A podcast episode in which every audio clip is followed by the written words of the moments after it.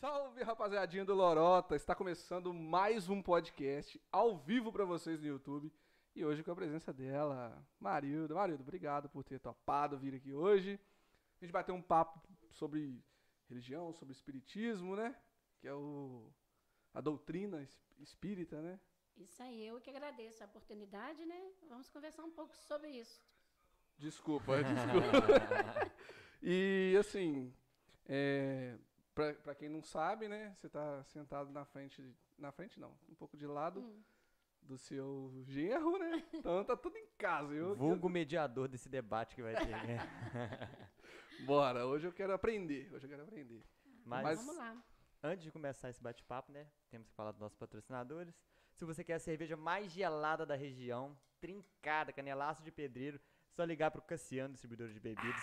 É o 998 16 10 24. Se você não gosta de cerveja, tem energético, tem água, tem refrigerante, tem várias opções lá, só entrar em contato com ele. Tem o Instagram dele também, que é distribuidor de bebidas Cassiano. E também temos que falar da nossa patrocinadora desse belo estúdio também, né? Olha que, tudo que ela Quem vem aqui fala que é top mesmo. É, tá e top. todo mundo tá que top. vem fala, caralho. É, que é a Stephanie, né? Da Personal MDF, underline arte planejada. Se você quiser, é, tá vendo aí, né, velho? É muitos anos de estudo. Se você Estevam, quiser... diminui esse Instagram pra nós. agora já empreendeu também. Não, agora não era, velho. Se você quiser qualquer móvel de madeira, MDF, metalon, fala mais nome de madeira que eu não conheço nenhum, não, mano. Ah, é madeira bruta. madeira bruta é madeira, madeira mesmo? É madeira, madeira, pô, ah, ué. Pode crer. Tem a Stephanie que vai falar pra quem quiser, ué. Tem os, vários Então, tipos se você tem dúvidas sobre nome de madeira igual eu, entre em contato com a Stephanie também, que ela vai te responder tudo.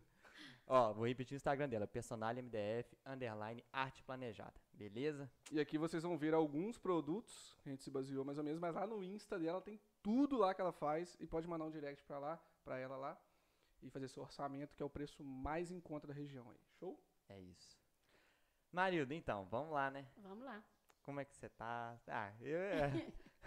ah, velho. Tem um, um ano que eu não vejo. Porra, por que, que você é. propiciou esse bate-papo aqui? Eu vou ficar assim, caralho. Ah, pô. Puxar saco, caralho. Vai ser uma puxação de saco danado aqui.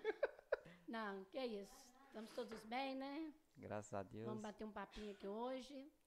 Falar um pouquinho da doutrina que eu né, vi, que eu praticamente nasci e fui criada dentro da doutrina. Às vezes, algumas pessoas ficam assim, te perguntando, né? Ah, mas por que você optou por isso ou não? Por que você foi para esse lado ou não?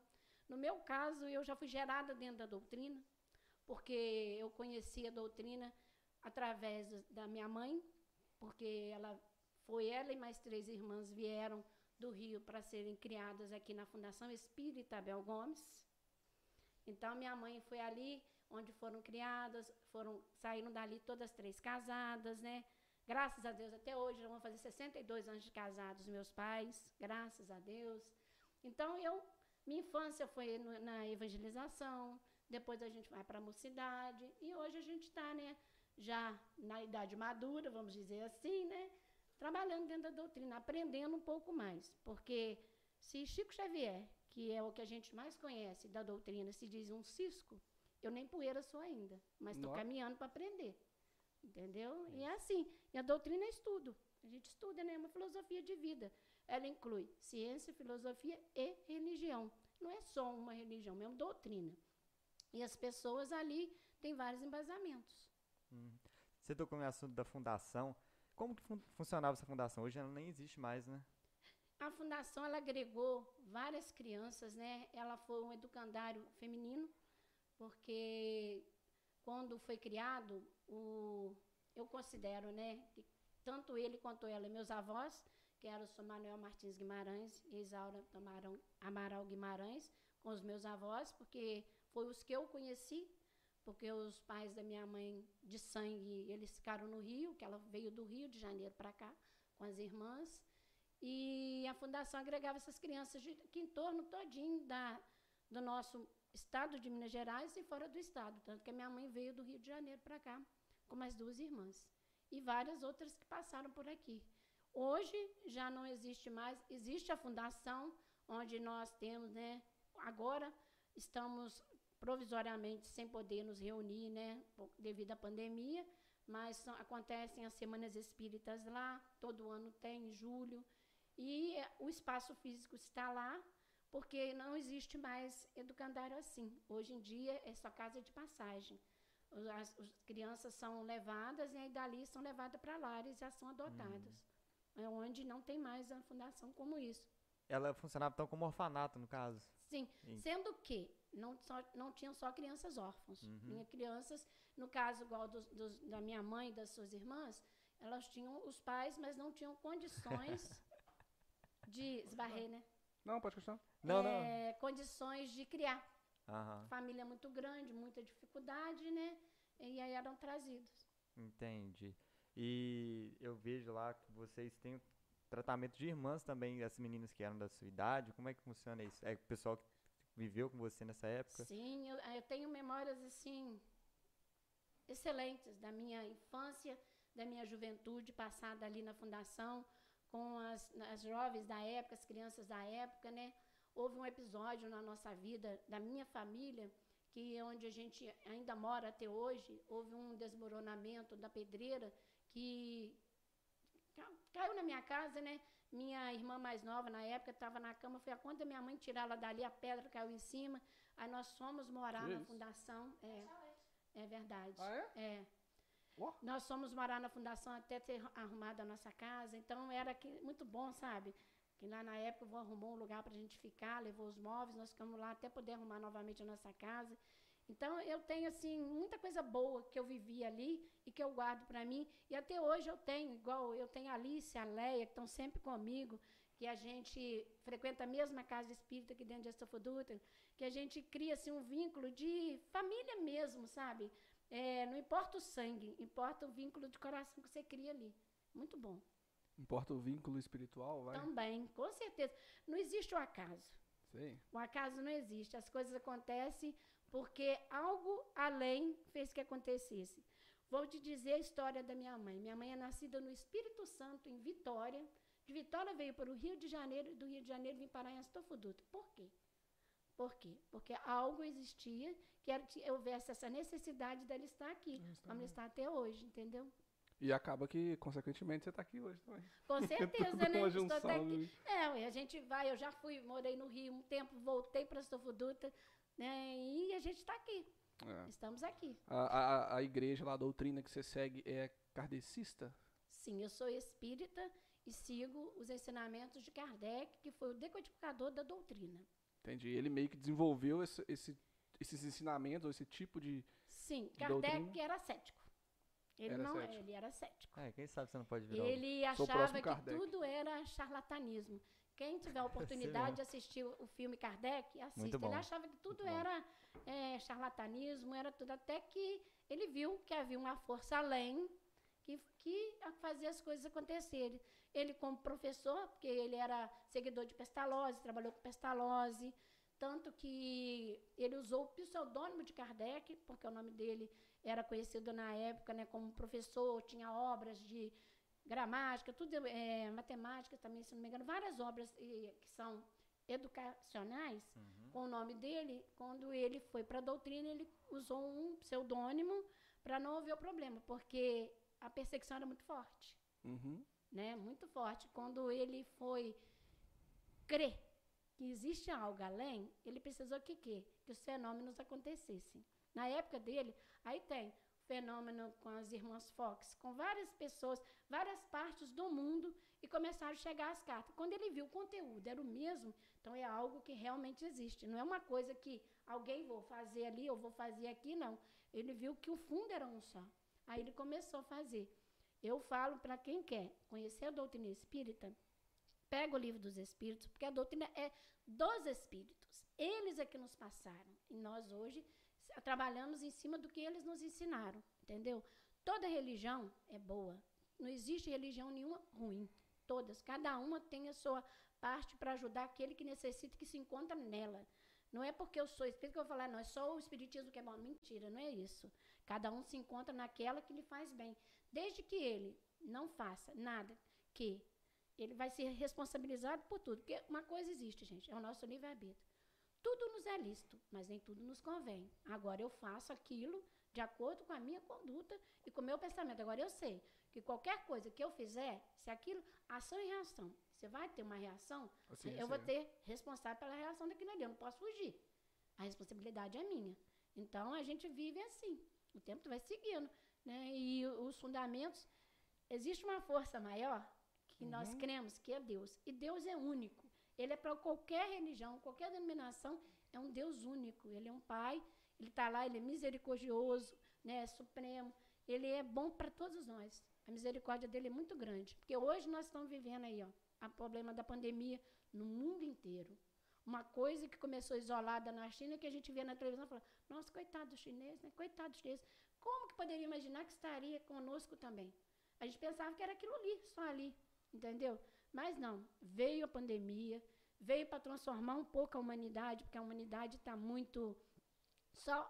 Eu sei que nós necessitamos de crescer, correr atrás, sim, para construir tudo e tal. Mas tem muitas pessoas que pensam só no material e esquecem do ser, o ser espiritual. Porque nós temos hoje essa vestimenta aqui, que ela nos é dada, mas nós temos que tomar conta dela também. Uhum. Porque na hora de entregá-la de volta, ela vai, vai voltar para ele com aquilo tudo que a gente fez. Então, o que você fez bom uso ou fez mau uso da sua ferramenta? A máquina mais perfeita que existe, gente, é o ser humano. Ela é Concordo. toda organizada, ela se desorganiza porque nós que desorganizamos ela.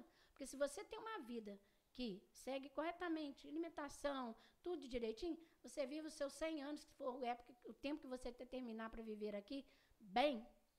Agora, você começa a desarmonizar lá embaixo. Lá embaixo, quando chegar numa certa época, vai te dar um con- descontrole. Isso é em tudo na vida. É o efeito dominó, né? Não, é tudo na vida.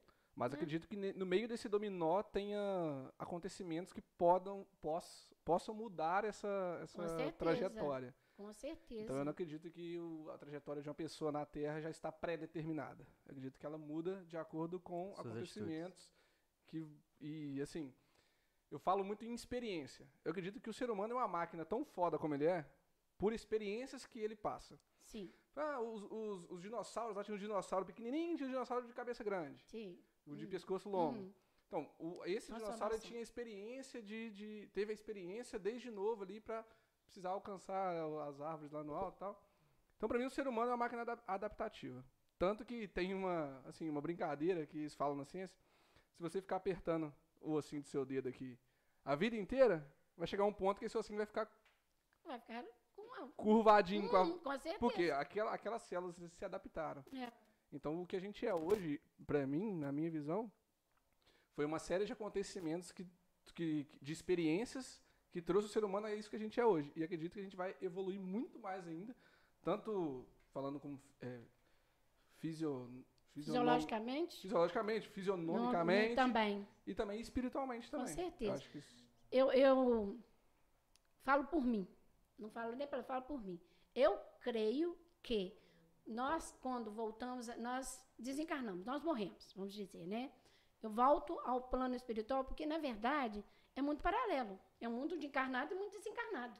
Estão aqui a nossa falta. juntos. É tudo junto. Porém que nós precisamos dessa matéria pesada para poder estar aqui Uhum. é, construindo, vivendo, crescendo, né, evoluindo.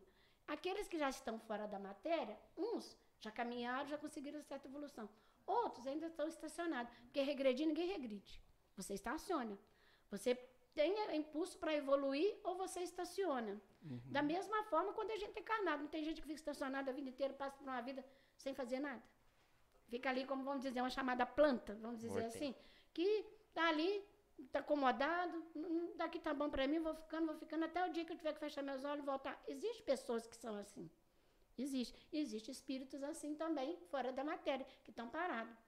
Agora, a, a parte que faz a transformação do ser é a sua moralização. Você, para poder evoluir, você precisa de ter uma moralidade. Por quê?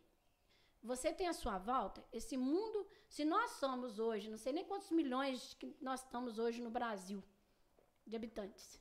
220 por aí. 200 e tanto, né? A gente sabe que para cada uma pessoa existe, no mínimo, sete espíritos encarnados em torno de mim. Então, o- a população desencarnada é mil vezes maior do que a de encarnado. Tá? E Deus cria constantemente. evolução do mundo vai né, acontecendo. Só que alguns já aprenderam, estão só pelo bem, pelo amor e vão seguindo. Muitos ainda estão só assim, ah, eu estou aqui de brincadeira, eu estou na curtição, estou vivendo a vida. E muitos estão, infelizmente, ainda pelo mal. Só querem é, cobranças do passado. Se eu errei com ele ontem e ele não conseguiu me perdoar, ele vai ficar perto de mim me querendo cobrar. Não procura ver que eu evoluí, que ele também pode evoluir. Então, nós vivemos nesse mundo. Então, a gente vê. Por que, que você acha que, momentaneamente, alguém ganha uma grande herança? Ficou milionário de repente. De repente, que desmorona e fica pobre de novo. Por quê? Porque não soube usar aquilo Uhum. que ele conquistou, materialmente dizendo, de uma forma correta. Tá. Essa forma correta seria como? Seria só expandir, expandir, expandir? Tá. Temos que expandir sim. Mas tem que pensar no outro que não tem nada ali, ó.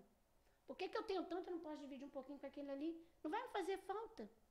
Porque nós trabalhamos, a doutrina trabalha para nós o quê? Que fora da caridade não há salvação. A caridade, ela não precisa ser só caridade física, de dinheiro, de roupa, de bem. A caridade palavra, de uma um palavra, abraço. a caridade de um ouvido, de alguém que precisa falar, falar, Uhum. falar. Às vezes fala, nossa, fulano é chato, só tá falando. Mas às vezes ele precisa pôr aquilo para fora, para poder daquilo ali, ele sair e crescer. Entendeu? Às vezes tá preso naquela coisa ali dentro dele, que não sabe por quê. Aí vem uma pessoa, ô fulano, tá? Eu, eu costumo dizer, eu trabalho no comércio, tá? Sou vendedora. O vendedor, ele é psicólogo, ele é vendedor, Uhum. ele é tudo um pouco. Tem às vezes que chega um cliente que só quer falar. Você só quer, só quer que você escuta ele. Ele às vezes chega ali, pede uma coisa e daqui a pouquinho ele começa a falar, falar, falar de algo que está trazendo tanto mal para ele, mas que ainda não conseguiu se desfazer daquilo. É uma palavrinha que você dá. E fala, "Oh, ah, tá bom, bom." já sai dali com outro astral. Eu passo Entendeu? muito por isso. Você sabe, você sabe. Você, Tem paciente você que paga é. consulta pra sentar na cadeira e é conversar. para É. conversar, é, gente. Existe em todo setor, em todo setor. Tem mesmo. E na rua, custa a gente estar passando na rua. Oi, bom dia, boa tarde, tudo bem? Tudo bom? Tem gente que vai te olhar, vai te responder, tem gente que vai olhar para você de banda, tem outros que não vão nem te. Não importa. Um bom dia pode tirar da pessoa uma mente que às vezes está voltada para fazer uma coisa ruim. Só dele receber um bom dia e falar assim, poxa, alguém está me vendo, não estou sozinho. Tem gente que está me, me- Eu estou conseguindo ser visto para as pessoas ainda. Tá? Tem uma passagem no filme de Kardec que o cara ia suicidar. Ele ia subir na ponte e suicidar. Quando ele foi, ele achou um livro que tinha sido esquecido. Quando ele pegou esse livro, ele começou a folhear, despertou nele. Dali ele foi ler, foi ler, ele não cometeu o ato. Porque nós vivemos num mundo, infelizmente, que o suicídio ainda é muito grande. Muito grande, uma faixa de. Aqui dentro da nossa cidade, cidade nosso município, a Sofuduto, tem muito índice de, de suicídio bastante, ainda, né? muito. De vez em quando surge um. Infelizmente. E, e as pessoas, às vezes, você fala assim, nossa, o cara tinha tudo, por que, que ele foi fazer isso? Tá, a, gente olhando assim de fora, a, a casca, tem- por quê? O problema tá ali, ó. Porque é, entendeu? E a pessoa Ninguém vai. sabe o que passa na mente do outro. Então, aí você me perguntou, antes da gente abrir aqui, sobre os obsessores. Lembra? É. é, são os, os fantasminhas da vida, É, vamos dizer fantasminhas. assim. É, Ghostbusters! São É, os Ghostbusters. mas, infelizmente, existe sim. Existem espíritos que eles se. E eles são muito organizados, são inteligentes demais, entendeu? Que eles podem é, ficar próximo à pessoa, ele vai sugestionando, sugestionando, a pessoa vai ficando com uma vibração muito baixa, que ele começa a captar aquele sinal, começa a captar aquele sinal, ao invés dele seguir o que está comandando ele, os outros vão jogando ali, ele vai seguindo. Quando ele vê, ele comete uns atos assim, umas atitudes assim. É muito triste, Então são Entendeu? espíritos que interferem ou muito. Influenciam. influenciam em atitudes carnais, assim, de Tem uma pessoas. pergunta do livro dos Espíritos. É, os espíritos influenciam a- as nossas vidas? Ah, eu não lembro o número da pergunta. A resposta que eles dão é assim: muito mais do que vocês pensais. Por ordinários, eles vos comandam. Porque Então nós somos umas marionetes, então. não assim, porque depende da sua vibração. Entendi. Entendeu? Se você tem uma boa sintonia, piadinha, se você tem uma boa sintonia, você vai ter próximo de você o quê? Aqueles que vão te dar bons fluidos, vão te. Quando você está fazendo alguma. Vamos dizer, eu não estudei para uma prova, tá, vou lá. Aí, mas eu prestei atenção na aula. Eu estou lá fazendo a prova, nossa. Aí eu fico, eu vou, não, peraí. Aí, tum, vem aquilo na sua mente. Você vai e faz, está correto. Por quê? Porque você viu, você nem estudou, mas você pelo menos prestou atenção. Naquele momento, a sua vibração foi, os bons espíritos que estavam do seu lado te intuíram, você foi. E fez aquilo correto. Eu tenho uma amiga que ela morava em Uba, ela morou em Uba, hoje ela mora aqui em Sufudutra. E ela fazia faculdade. E todos os dias, e ela até é trabalhadora da casa que eu frequento, ela tinha um caminho que ela saía da faculdade, ela passava ali todo dia. Aí teve um dia que teve um tiroteio. Quando ela saiu da faculdade, que ela ia para lá, o guia espiritual dela falou assim: não vá por aí, segue por aqui hoje. Justamente no momento que ela ia passar, foi onde houve tiroteio ali. Se ela tivesse passado, ela poderia ter sido atingida.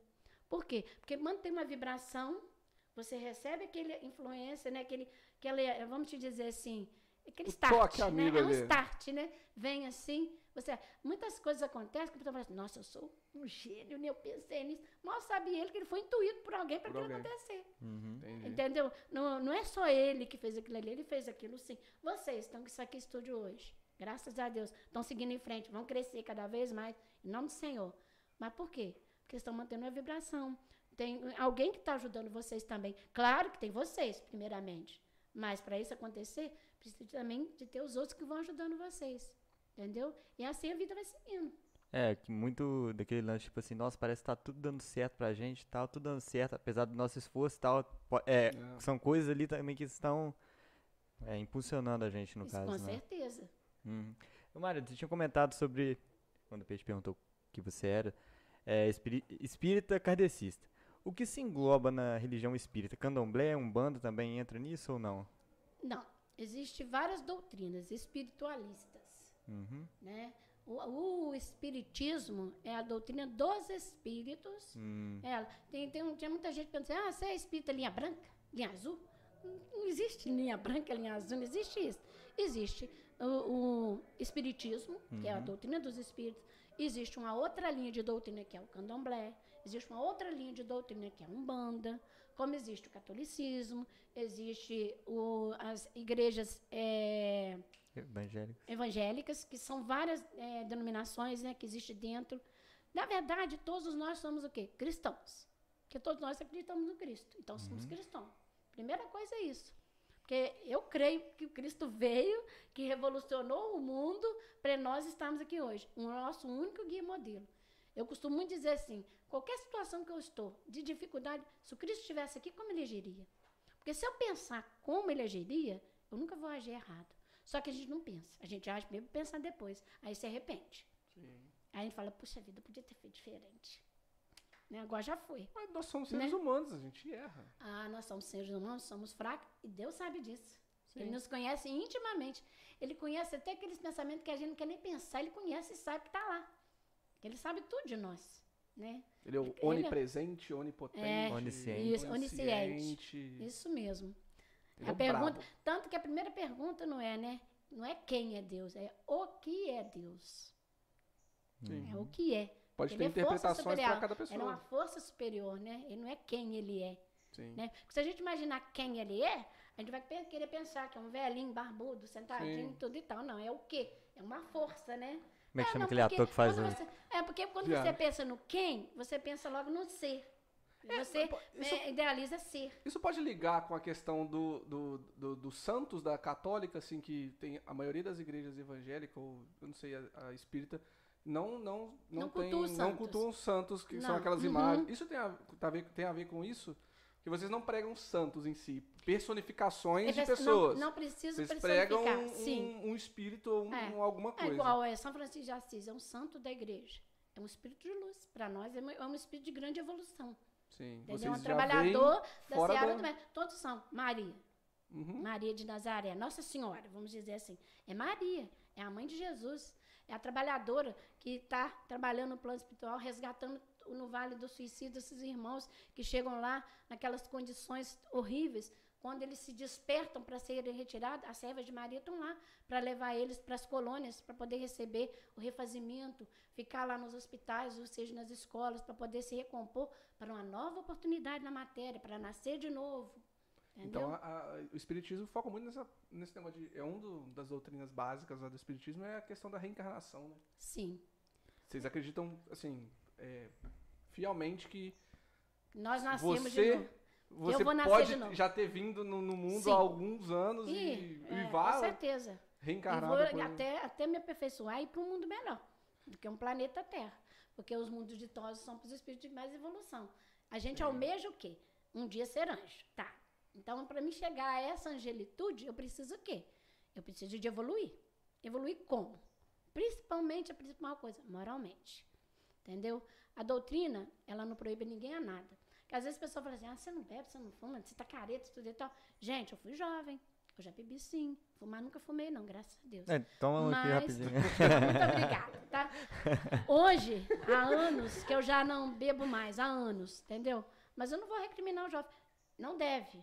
Mas cada um tem seu livre-arbítrio para poder seguir, entendeu? Chega um despertar. Não, despertou para mim, por que, que não vai despertar para os outros, não é? É o tempo de cada um. Não, é, é- cada um está num tempo. Ninguém é igual a ninguém, cada um é um ser único. Né? Cada filho de Deus é um ser único. Então, cada um está no seu estágio. Eu cheguei no meu de entender que. Não me, nunca me vou falar com você que fazia mal. Não, mas nunca gostei, nunca fui chegada. Fazia mais pelo socialmente, ah, todo mundo vou também. Né? A Maria vai com as outras, vamos dizer assim. Então, chegou um momento que eu falei, eu não quero mais isso para mim. Não me faz falta. Eu sou feliz, eu curto, eu fico alegre onde tiver, vou pra praia, curto com o pessoal, numa boa, tomando meu suquinho, minha água, é, é, o meu refrigerante. Tô podendo muito, não, tô muito gordinha com refrigerante, mas vou no suquinho mesmo, né? Que é melhor. Porque não faz diferença para mim. Eu não preciso de ter uma bebida para me fazer ficar alegre. Mas, infelizmente, tem pessoas que acham que precisam de beber para ser alegre. Porque, na verdade, ele é triste. Ele não conseguiu ainda entender que a felicidade não é isso. Mas ninguém está aqui para julgar ninguém. Entendeu? Ela, a doutrina não proíbe ninguém, não. Quem gosta de beber, tá bebendo, tá no tempo dele. Pô, velho, você tá muito quieto, eu tô falando Tá pra mesmo. caralho aqui, velho. Não, não, minha cabeça tá. Vai, mano, lança É, aí, bota porque aí. eu também É. tenho muita coisa pra perguntar. Eu sou o que menos sei aqui, tá ligado? Não, eu não sei de nada também, não, é. É. Questão de carne, eu sei que você não come carne também. Isso é falado na religião? Não, o negócio da carne, Luiz, é o seguinte. Eu, eu, ainda, eu ainda não consegui chegar ao estágio de não comer nada de carne ainda, gente. Pretendo um dia, mas ainda não cheguei nesse estágio. Mas eu tenho reuniões na casa que eu frequento que a carne é um alimento pesado. Ele demora para ser desfeito no nosso Digerido, organismo, aham. ser digerido. Então, eu me privo de comer a carne porque eu vou para uma reunião que o meu fluido vai estar mais leve, vai estar mais salutar para poder ajudar aquele que necessita, se eu estiver assim. Porque imagine que vou para uma reunião. Tem obras espíritas eh, de André Luiz que conta que ah, precisa daquela massa ser ali, aquilo atrapalha, a pessoa fica sonolenta, a pessoa não fica desperta. Então, não, você estando bem, ah, se você quiser comer, come depois da reunião. Não precisa comer Tem mais a ver com físico, então. é, você- Só que, é, é, galera- eu, por exemplo, eu sou do. Aqui em São Duto, nós temos 10 casas espíritas, tá? Nossa. Então, são 10, é. Depois eu vou falar que as pessoas quiserem, né, conhecer e, né, vou falar para vocês. Mas eu faço parte de, do grupo de fraternidade. Grupo de fraternidade Espírita Irmão Carlos. Nós somos, fazemos parte da OSCAL, que é a Organização Social André Luiz. Uhum. Entendeu? E nos grupos de fraternidade, geralmente as pessoas não comem carne, porque existem reuniões de materialização. Aqui na minha casa eu não tenho esse tipo mais, já houve. Hoje não tem, porque eu não tenho grupo de trabalhadores para isso. Mas para essa reunião, é preciso que você se diz muito certo. É uma reunião onde existe um grupo de pessoas ali que eles vão é, mentalizando, mentalizando. Aí eh, eles saltam, o ectoplasma é despendido e materializa um espírito. Mas sua para isso ali. acontecer, é, ele vem, ele fala, ele é tudo para a pessoa, entendeu? Mas isso tem que ser uma união homogênea. Tem que, pessoa, tem que ser pessoas que são realmente estudiosas, principalmente moralizadas, para poder ter o quê? Uma boa assistência da espiritualidade para isso acontecer. Nos grupos de fraternidade acontece esse tipo de reunião ainda. Entendeu? Na minha casa não tem, porque nós somos uma casa pequena, nós não temos médios suficientes para esse tipo de reunião. Mas já houve aqui, na nossa casa, sim. E nós temos, aqui em Dutra, aconteceu uma época, um, um médium Peixotinho, ele teve em Astolfo Dutra. E na época, ele esteve na fundação que estava com problema de saúde. E lá houve uma reunião. Nessa reunião, a bisavó do Luiz estava lá, que é a Dona Anitta Borella. Dona Anitta, que é Astolfo Dutra, é uma referência né, dos médios, dos grandes médicos que passaram por Astolfo Dutra, sou Abel, Dona Anitta, e eles fizeram uma reunião. E durante essa reunião, o espírito de Sheila veio, quando terminou, e falou que tinha deixado para eles uma lembrança. Aí, quando terminou a reunião, eles foram ver. Dentro de um escaninho fechado a chave, tinha lá, por escrita direta, a letra de um hino, que é o hino que a gente canta até hoje, que é, que é nas Semanas Espíritas, que é o da mocidade. A gente canta ele até hoje, e ele foi escrito direto. A letra ficou lá, quem colocou a música foi o Francisco West, que era um músico da cidade na época, e é o hino que nós temos até hoje. Ele foi assim, ninguém escreveu. Quem escreveu? Foi o espírito que foi lá da Sheila e deixou lá pra gente. Aquela, aquele fluido fez que aquilo acontecesse. Então, são muitas provas que os espíritos existem que a gente crê, entendeu? É, às vezes, as coisas acontecem e as pessoas que assim, não, médium, qualquer um de nós é médium, porque é, isso é inerente. Isso que eu queria perguntar. É inerente. A mediunidade ela é inerente do ser. Entendeu? Uns são mais ativos, outros não. Quando tem pessoas que falam assim, nossa, lá em casa de noite estão zoeirada, a panela mexe, bate porta. Por quê? Tem algum médio dentro de casa que ele nem sabe que ele é médio, mas os espíritos usam aquele fluido para fazer com que essas coisas aconteçam.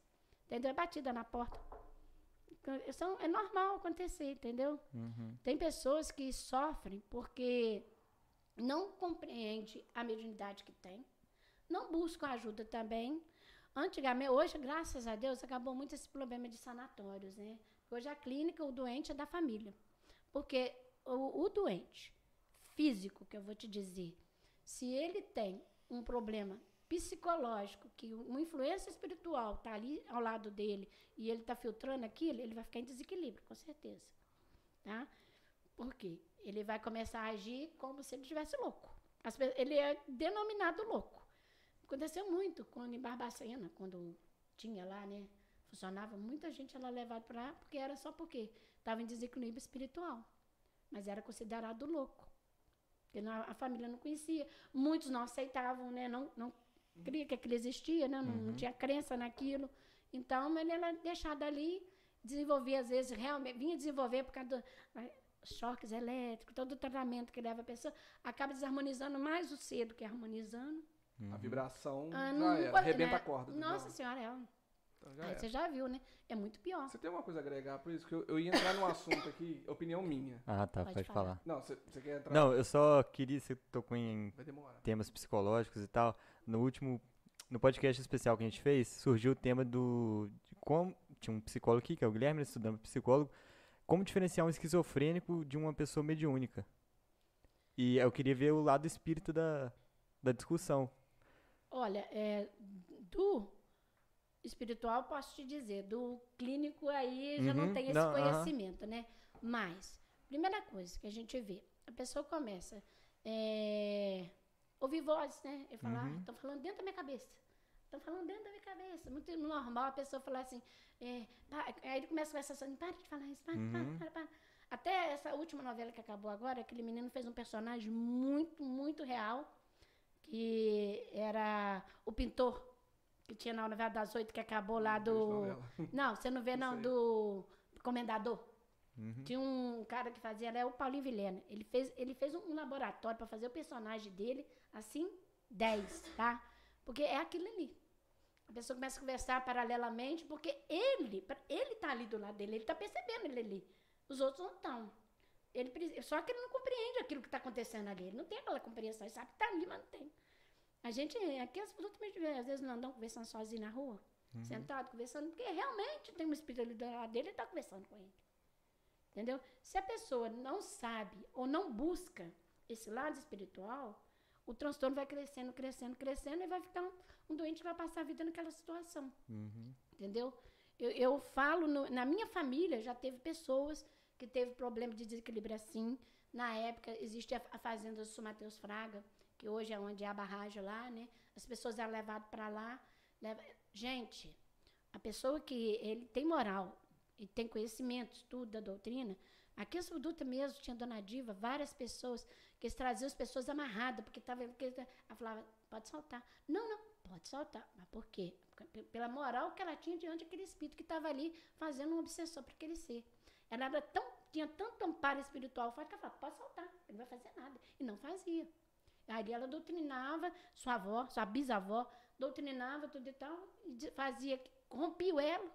Aquele espírito era levado para ser corrigido, né? E o outro ficava bem. Entendeu? Uma doença física, vamos dizer. Eu, tô, eu entro numa sintonia com o espírito que está com um problema, vamos dizer, vamos pulmão, você falou, né? Começa uma tosse, uma tosse, tosse, tosse. Aí algum espírito desencarnou com esse tipo de doença.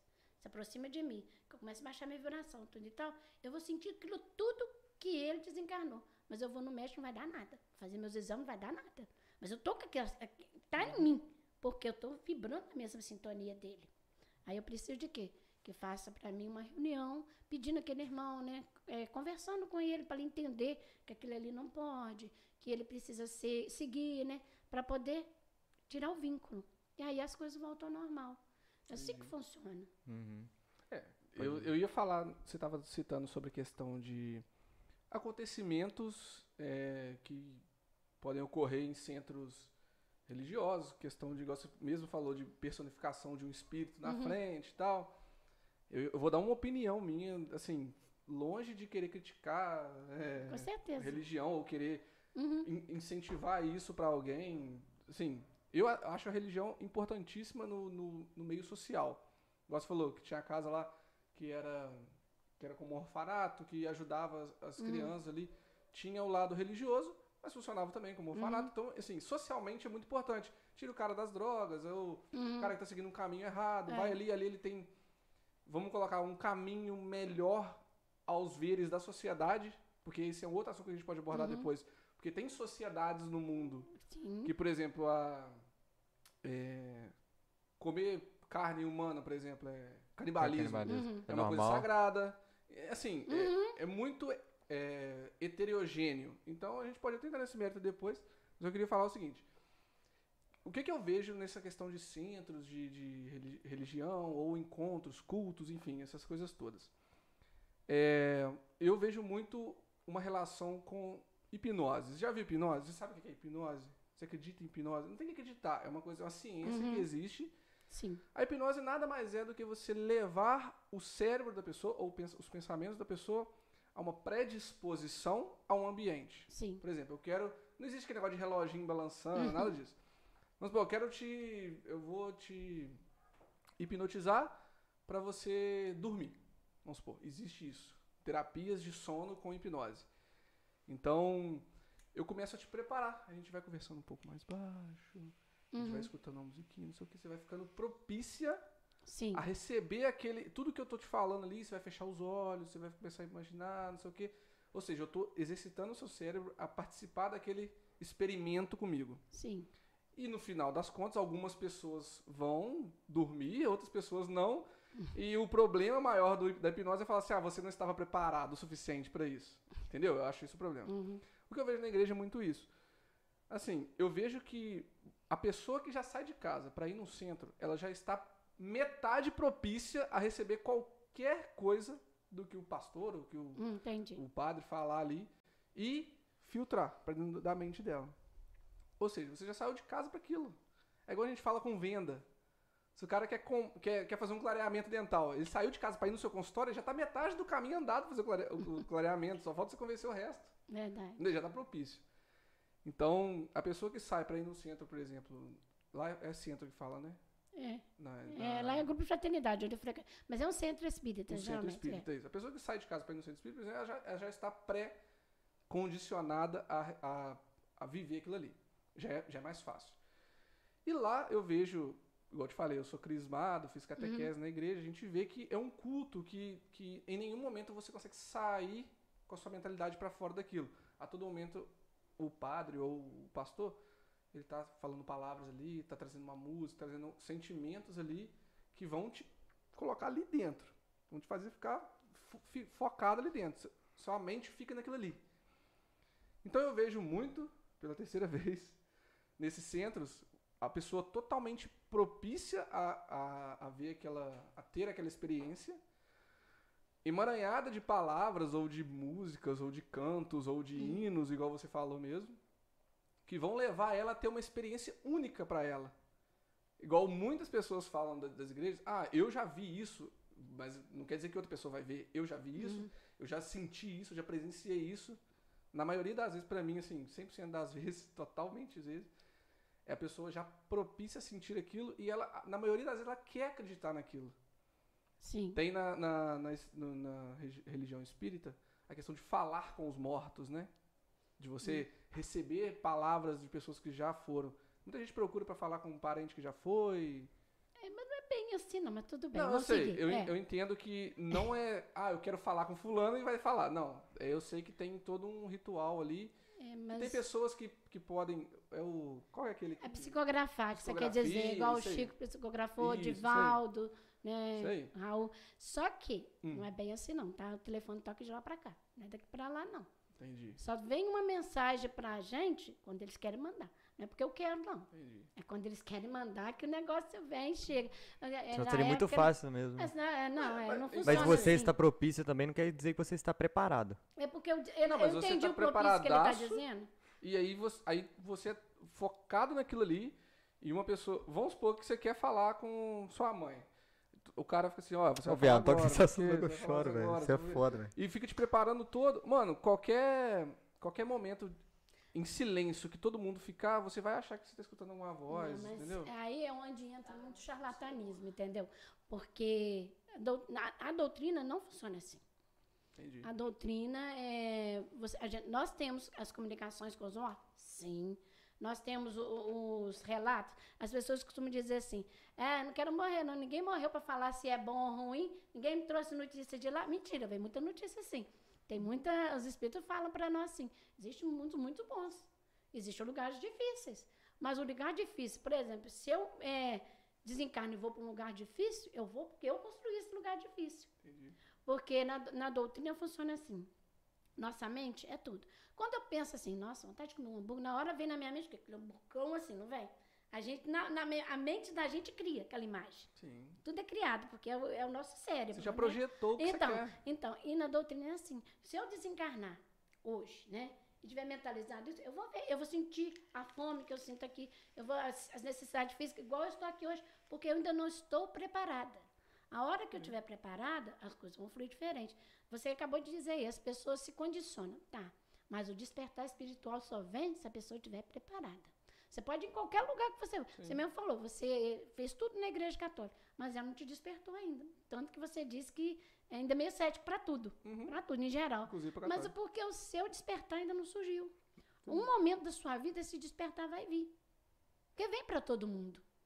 Ninguém está aqui no mundo de brincadeirinha, de passagem só, não. Todos nós estamos aqui para algum legado. Deus deixou que nós viéssemos aqui, que nós temos responsabilidades a cumprir. Entendeu? Ninguém está só de passagem aqui, de fériasinha, não. Algo vai ser, você vai construir algo que vai ficar para você e para alguém. Porque se a pessoa passar pelo mundo, deixar uma marca, pelo menos em uma pessoa, já fez alguma coisa.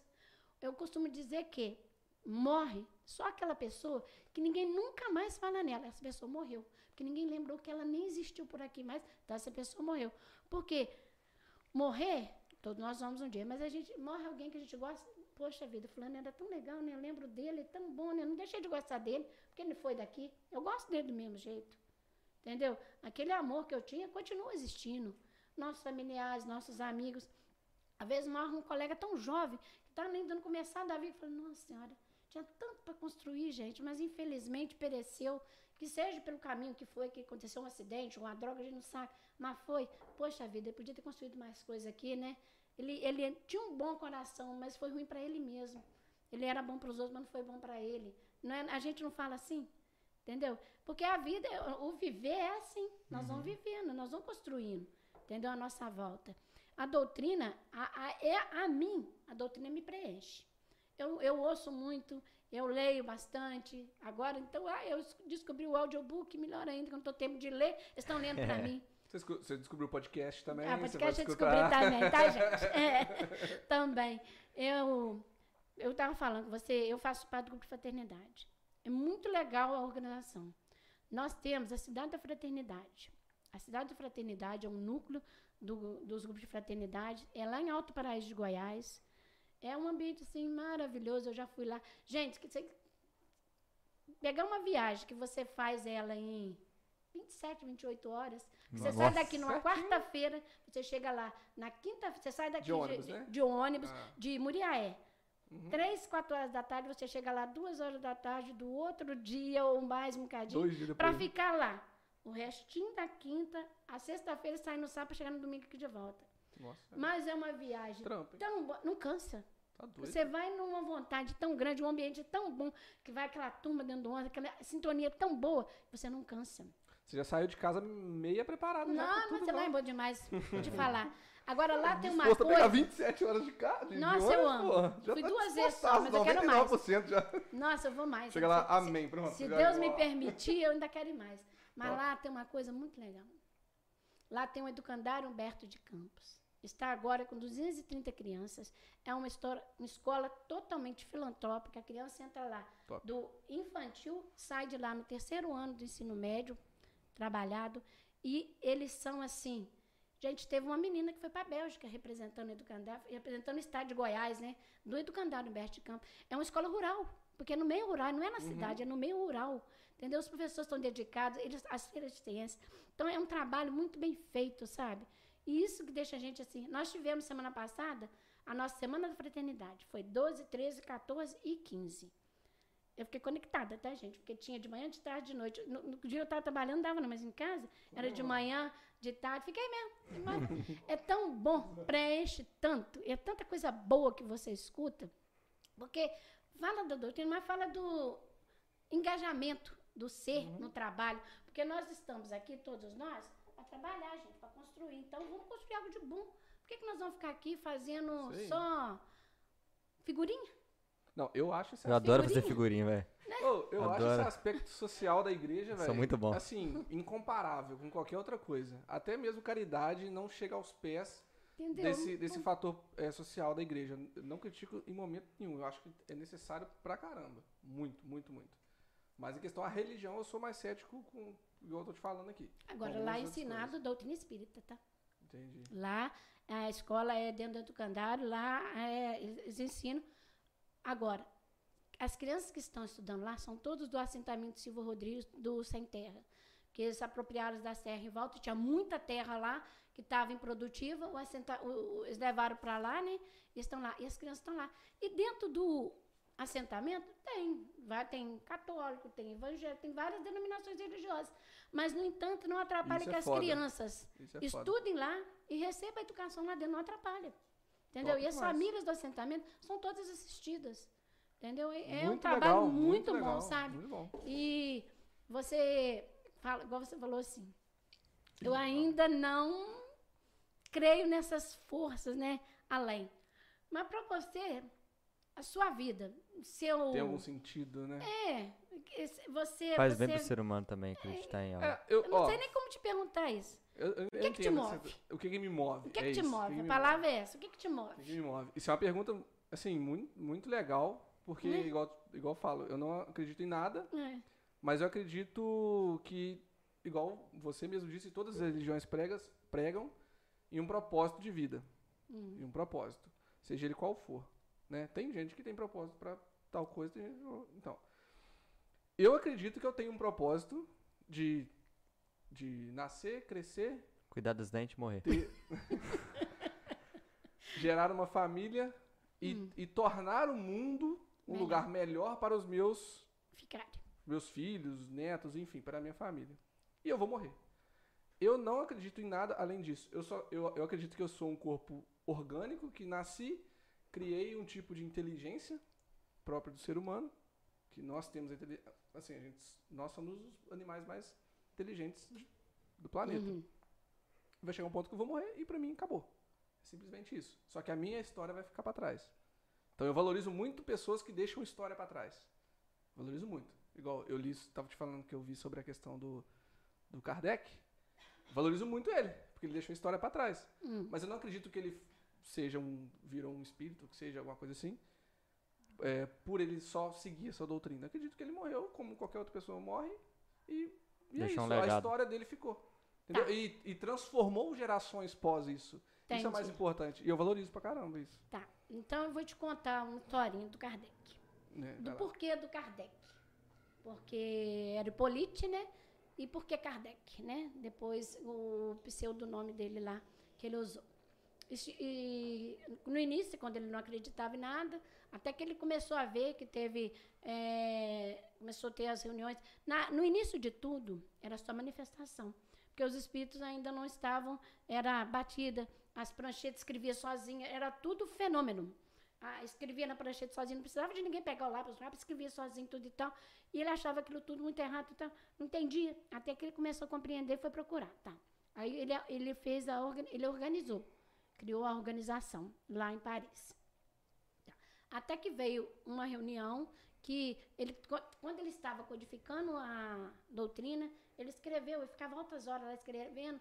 A Amélie, a esposa dele, ajudou ele muito, na época também professora, tudo, e tudo, e tudo, e tudo, tudo.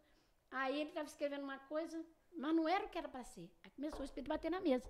Das pancada, pancada, pancada, ele olhava, né, batendo, batendo, falando. E ele continuou a escrever, porque não era para escrever, porque estava escrevendo errado, não era aquilo. Ele, tinha entendido uma coisa que não era que era aquilo. E o espírito estava ali manifestando que não era aquilo. Tá, ele parou. No outro dia, quando teve uma outra reunião, ele falou, né, ah, eu estava, como, comunicou o que estava acontecendo tudo e tal. Aí os que estavam na reunião falou, ali está de seu lado, converse com ele. Aí o espírito falou, é porque você estava fazendo algo que não era o certo, era para te despertar. Aí mudou a- os escritos, né, para sair o que é hoje. Aí o Kardec, ele não podia aparecer com o nome de professor que ele tinha, porque ele- aí começou, começaram as perseguições, porque o, o povo cristão sempre foi muito perseguido em todos os em tipos de denominações. Os cristãos foram muito perseguidos, né? Desde o início de Jesus, a gente sabe disso, as histórias contadas, né, os filmes, tudo. Mataram muito em nome de Deus, Sim. né? Muito. Critico demais É. a conta. Aí Matam até hoje, né, até hoje, infelizmente, né? Aí veio um espírito, falou não, é, é, era um espírito que já tinha vivido com ele em outra era, que falou com ele, é, ô meu caro pontífice, Kardec, que era o nome que ele tinha na época que ele viveu com aquele espírito lá. Aí ele passou a assinar Kardec. Por isso, porque era o nome dele, só que em outra vida. Igual você falou da encarnação, né? Era em outra encarnação. Eu li um livro que chama O Druida Reencarnado, que é de Kardec. Na época, era na- nas Galhas, né, na, na, na Europa, lá na, em Paris mesmo, acho na França, eram as Galhas. Eles, para poder ter as reuniões, eram as pitonisas, tudo, para poder as adivinhações. Que a gente vê os filmes até hoje de, de Roma, que eles usavam lá para descobrir as coisas, tudo e tal. O- a conversa com os espíritos sempre existiu. Tanto que, por que, que muitas denominações não aceitam? Porque quando Moisés falou lá para não conversar com os espíritos, é porque eles estavam usando de forma errada. É porque eles não estavam sabendo fazer a coisa da forma correta. Então ele proibiu. Porque um povo que não tinha conhecimento, não tinha embasamento, era um povo rude. Ele precisava de pôr coisas rudes e leis rudes para eles. Então, é por isso, às vezes até hoje as pessoas têm esse questionamento, mas é por isso, certas denominações. Mas as coisas mudam. Se você procurar lá na, na FJF, tem o evangelho lá. Na bibliogra- biblioteca? na biblioteca, nas faculdades tem, já são estudados. Porque, gente, é coisa para buscar evolução. Entendeu? Sim. Evolução do ser. Sim. Porque antes de tudo nós somos o ser, né? Somos o espírito que mora em nós. Né? É, a gente faz uma caminhada no mundo buscando para evoluir. Muito certo o que você falou. É o que a gente faz, o que a de- gente deixa, que vai ser lembrado lá no futuro, né? Mas para a gente chegar a ter esse estágio, é preciso. É, eu conheci uma pessoa que falava, meu, eu não creio em Deus. Eu falei, tá. Então, quem para você que criou esse céu que nós estamos vendo aqui agora, cheio de estrela? O que, que é isso? Quem que Eu- você que acha que foi- criou isso aí? Uma Quem? partícula minúscula assim que reunia todos os. É. Do nada ela. Bau! É. Então você crê, você crê então naquele. Big Bang. Foi no Big Bang, né? Então, Estamos até hoje em, em É. constante evolução. Hein? É, a gente sabe, nós, doutrina, sabemos que o mundo está passando por uma transformação muito grande. Nós hoje somos um mundo de provas e expiações, estamos passando para um mundo regenerador. No mundo regenerador é um mundo onde não vai haver tanta maldade, onde as pessoas vão aprender a conviverem um com os outros, mas com harmonia, sem tanto sofrimento. Eu lembro de uma mocidade que eu fui que falava sobre esse ciclo. A gente tem É. o ano que é regenerador. Uhum. Ano não, um período que é Nós regenerador, estamos depois. numa moratória já, porque os espíritos já trouxeram uma mensagem. Então nós já estamos indo para moratória até do- 2050 por aí. Porque já foi, já estamos na moratória, né? Que já era para ter passado. Agora para frente, gente, só vai vir coisa difícil. Veio agora a pandemia e vão vir coisas, coisas e coisas. Ontem nós tivemos um estudo na cidade que falou sobre os desencarnes em massa. Sobre o que, que é isso? O que acontece quando cai um avião? Bum. Né? Desencarna Morre aquele monte de gente. Entendeu? Por que daquilo? Porque aí você fala assim, nossa, fulano ia naquele voo e não foi no voo. Mas ele não estava com projeto de estar ali, porque aquele povo que estava ali, eles já tiveram outros comprometimentos em outras eras, e aí, quando eles estavam lá para nascer de novo, foi projetado. Tudo que em algum momento eles se, eles se reuniriam de novo para poder redimir daquele erro, daquela forma. A gente comentou antes sobre o João Hélio. Vocês lembram daquele menino, o garoto João Hélio, que foi no Rio, foi os ladrões pegaram o carro, ele foi Arrastaram ele. arrastado por várias ruas do Rio de Janeiro, tudo e tal. Depois te, houve o telefone, tocou de lá para cá, ele trouxe uma mensagem para poder eh, abrandar o coração dos pais dele. Ele falou, foi necessário sim, porque na época lá, quando tinha lá o período romano, que tinha as. as eh, cha- chama, esqueci o nome. Os que eles- coliseus. É no Coliseu, mas quando eles punham as pessoas tocando os cavalos puxando, esqueci aquelas. Ah, sei. nome, esqueci o nome. É, Uhum, eu Então, também va- não vou. va- Vamos dizer que era um tipo de charrete, vamos dizer assim. Tipo só que é, é, só que aham. é charrete. Esqueci o nome da agora, biga. As bigas, Bigas. voltou. Sei. As bigas, eles punham os cristãos ali, arrastavam os cristãos, fazendo espetáculo para o público. E ele era um daqueles que conduzia as bigas na época da, daquela era. Então foi necessário que ele se redimisse assim. Entendeu? Aí tem a história de João Batista. João Batista veio, ele passou Jesus pelas águas, mas morreu decapitado. Por que decapitado? Porque um período de eras anteriores ele decapitou muitas pessoas. Então, quem com ferro fere, com ferro será ferido. É a lei de ação e reação. Tudo é assim no mundo. Moisés, Moisés eh, libertou o povo do Egito, né? Seguiu com eles, mas ele não entrou na terra prometida. Por que ele não entrou na terra prometida? Porque quando ele teve um desavenço, que ele viu o cara batendo lá no cristão, ele acabou matando um. Ele acabou tirando uma vida. Então ele não teve o direito de entrar na terra prometida. Então são os acontecimentos que vêm. E Deus é justo a todo momento. Ele não fala com você assim, Gustavo, você não pode fazer isso. Não, está na sua mente de você fazer ou não. Agora, a gente sabe se é certo ou errado, mas a gente faz errado. Mesmo sabendo que está errado.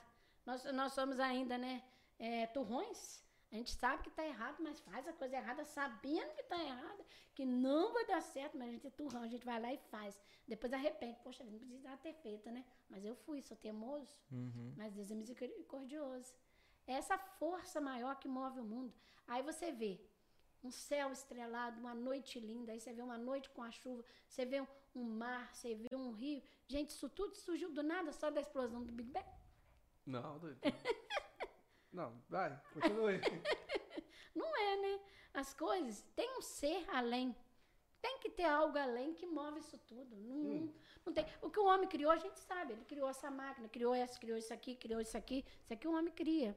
Mas o homem não cria o vento. Uhum. O homem não cria o ar que nós necessitamos tanto para respirar. Ele não cria isso. Ele até cria o balão de oxigênio para a gente respirar quando você não tem esse. Consegue puxar isso aqui que é natural. Né? Ele deu inteligência. No, no processo atual da pandemia, muita gente falou: não, essa vacina vai matar o povo todo. porque Como é que você vai tomar um trem que, que em poucos períodos. Assim? Gente, Deus deu inteligência. Você acha que ele deu inteligência, o ser, para estudar, para trazer algo de bom para a humanidade inteira? Porque se fosse para um povinho restrito, falava assim: não, tem algo ali que é só aquele povinho restrito. Mas não, é a humanidade toda, pelo mesmo processo. Vamos seguir, vamos sim, porque ele está ali. Só vai, eu, eu mesmo falo assim, vai morrer de Covid? Vai muita gente morrer de Covid, sim, porque tinha necessidade de morrer. Vai morrer muita gente de Covid, sim, por imprudência.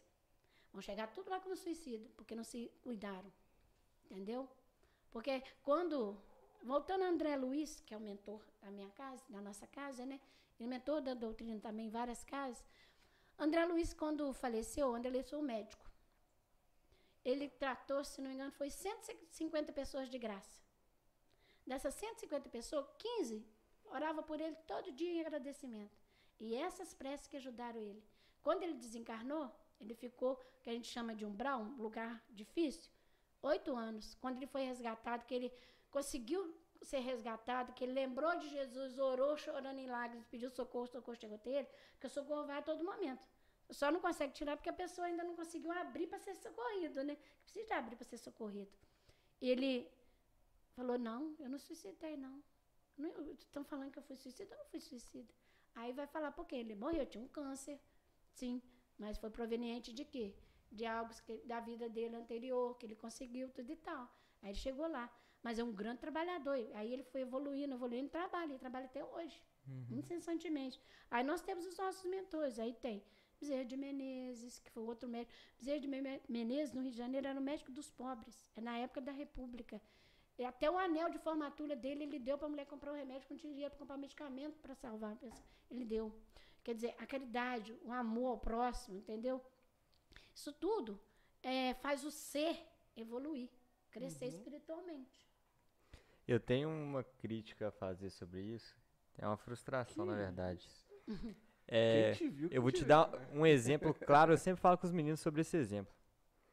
O, chega lá um paciente na, na mesa de, de operação lá, tal, estado gravíssimo, precisa de um milagre e tal.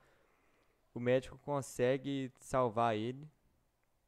E. Ah, salvou a, a vida do é, cara. Salvou a vida. Aí a família da pessoa vira e fala assim: graças a Deus, se não fosse Deus. Então, tipo assim, aí menospreza todo o trabalho daquele profissional, Luiz toda a luta Ateu. que ele teve pra. Tipo Luiz assim, tudo, tudo ser Luiz Deus. Ateu. Não, a gente tem tudo, tem as suas parcelas.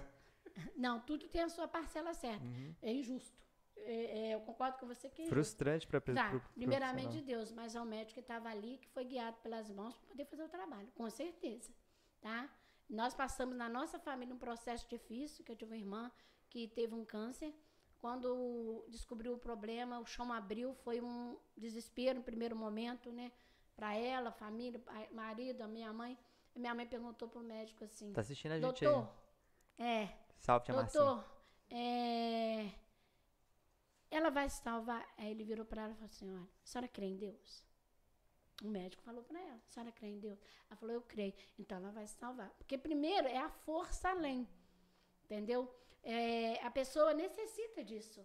E a minha irmã fez o tratamento com o médico, já tem muitos anos que eu já saiu do controle, graças a Deus. Entendeu? E vários outros irmãos aqui da cidade já tiveram uhum. esses problemas. E a gente ouve muito, Luiz, você falou uma coisa as experiências de quase morte. O paciente está lá, né?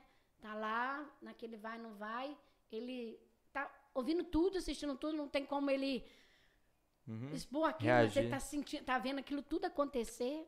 Por quê? Simplesmente porque o espírito assistindo a matéria lá embaixo. Eu tive uma experiência, assim, não de quase morte, oh, mas uma experiência de desligamento da matéria, vamos dizer assim. Claro que ficou ligado pelo cordão fluídico, que é o nosso perispírito.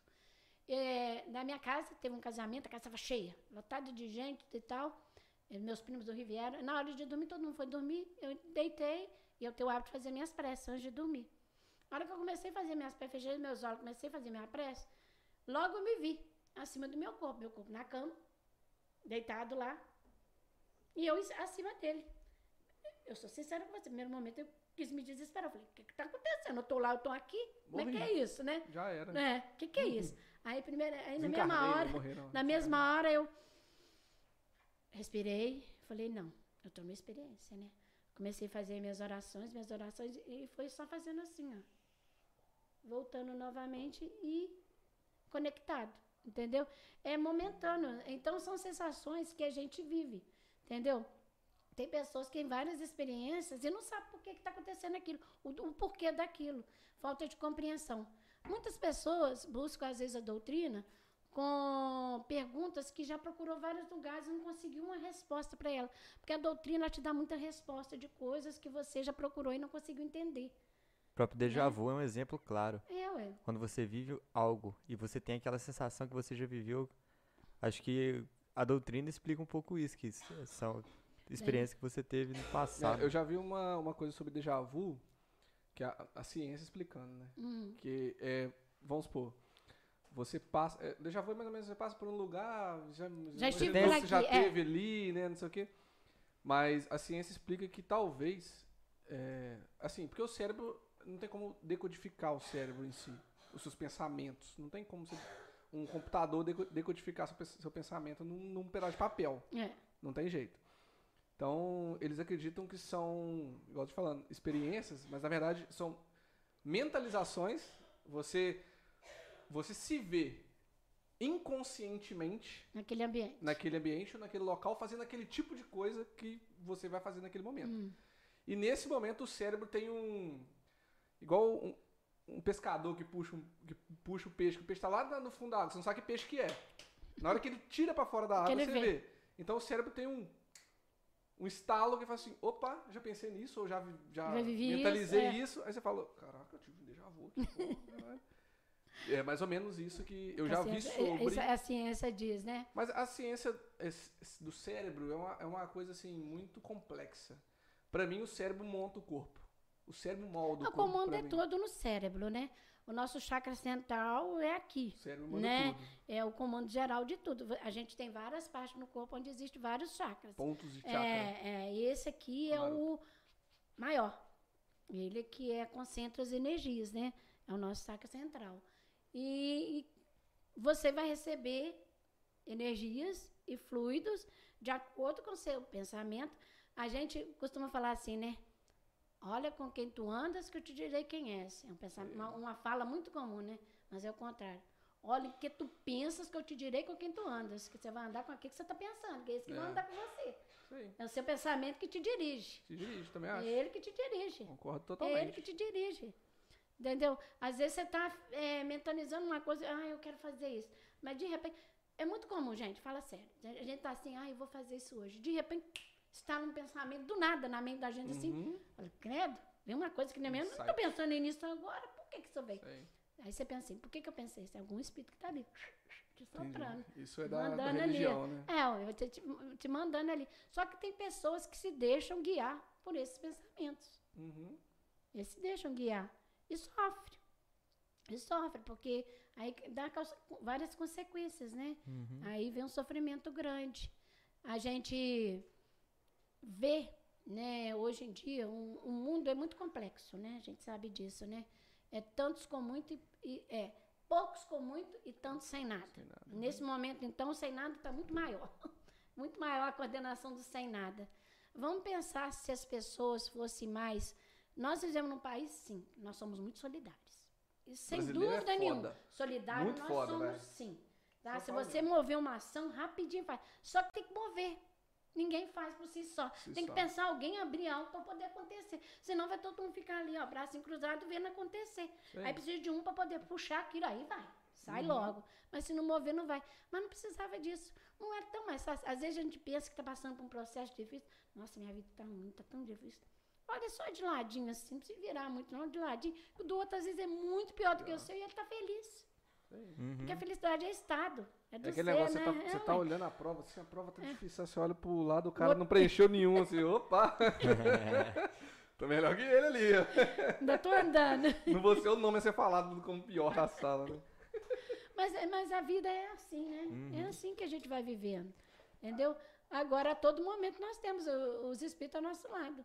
Para nos ajudar, para nos guiar. Sim. Entendeu? É, quando a situação está muito difícil, a gente dobra o joelho ao chão Tem e vai e clama ao Senhor. Que Ter a um ponto força de apoio, vem. né? Não? É, todo mundo precisa de ter alguma coisa para se apegar. Pode ser pegar. Uhum. Principalmente quando o sofrimento vem. E isso é muito do ser Entendeu? humano. É, mas é porque o sofrimento vem, ninguém aguenta sofrer sozinho.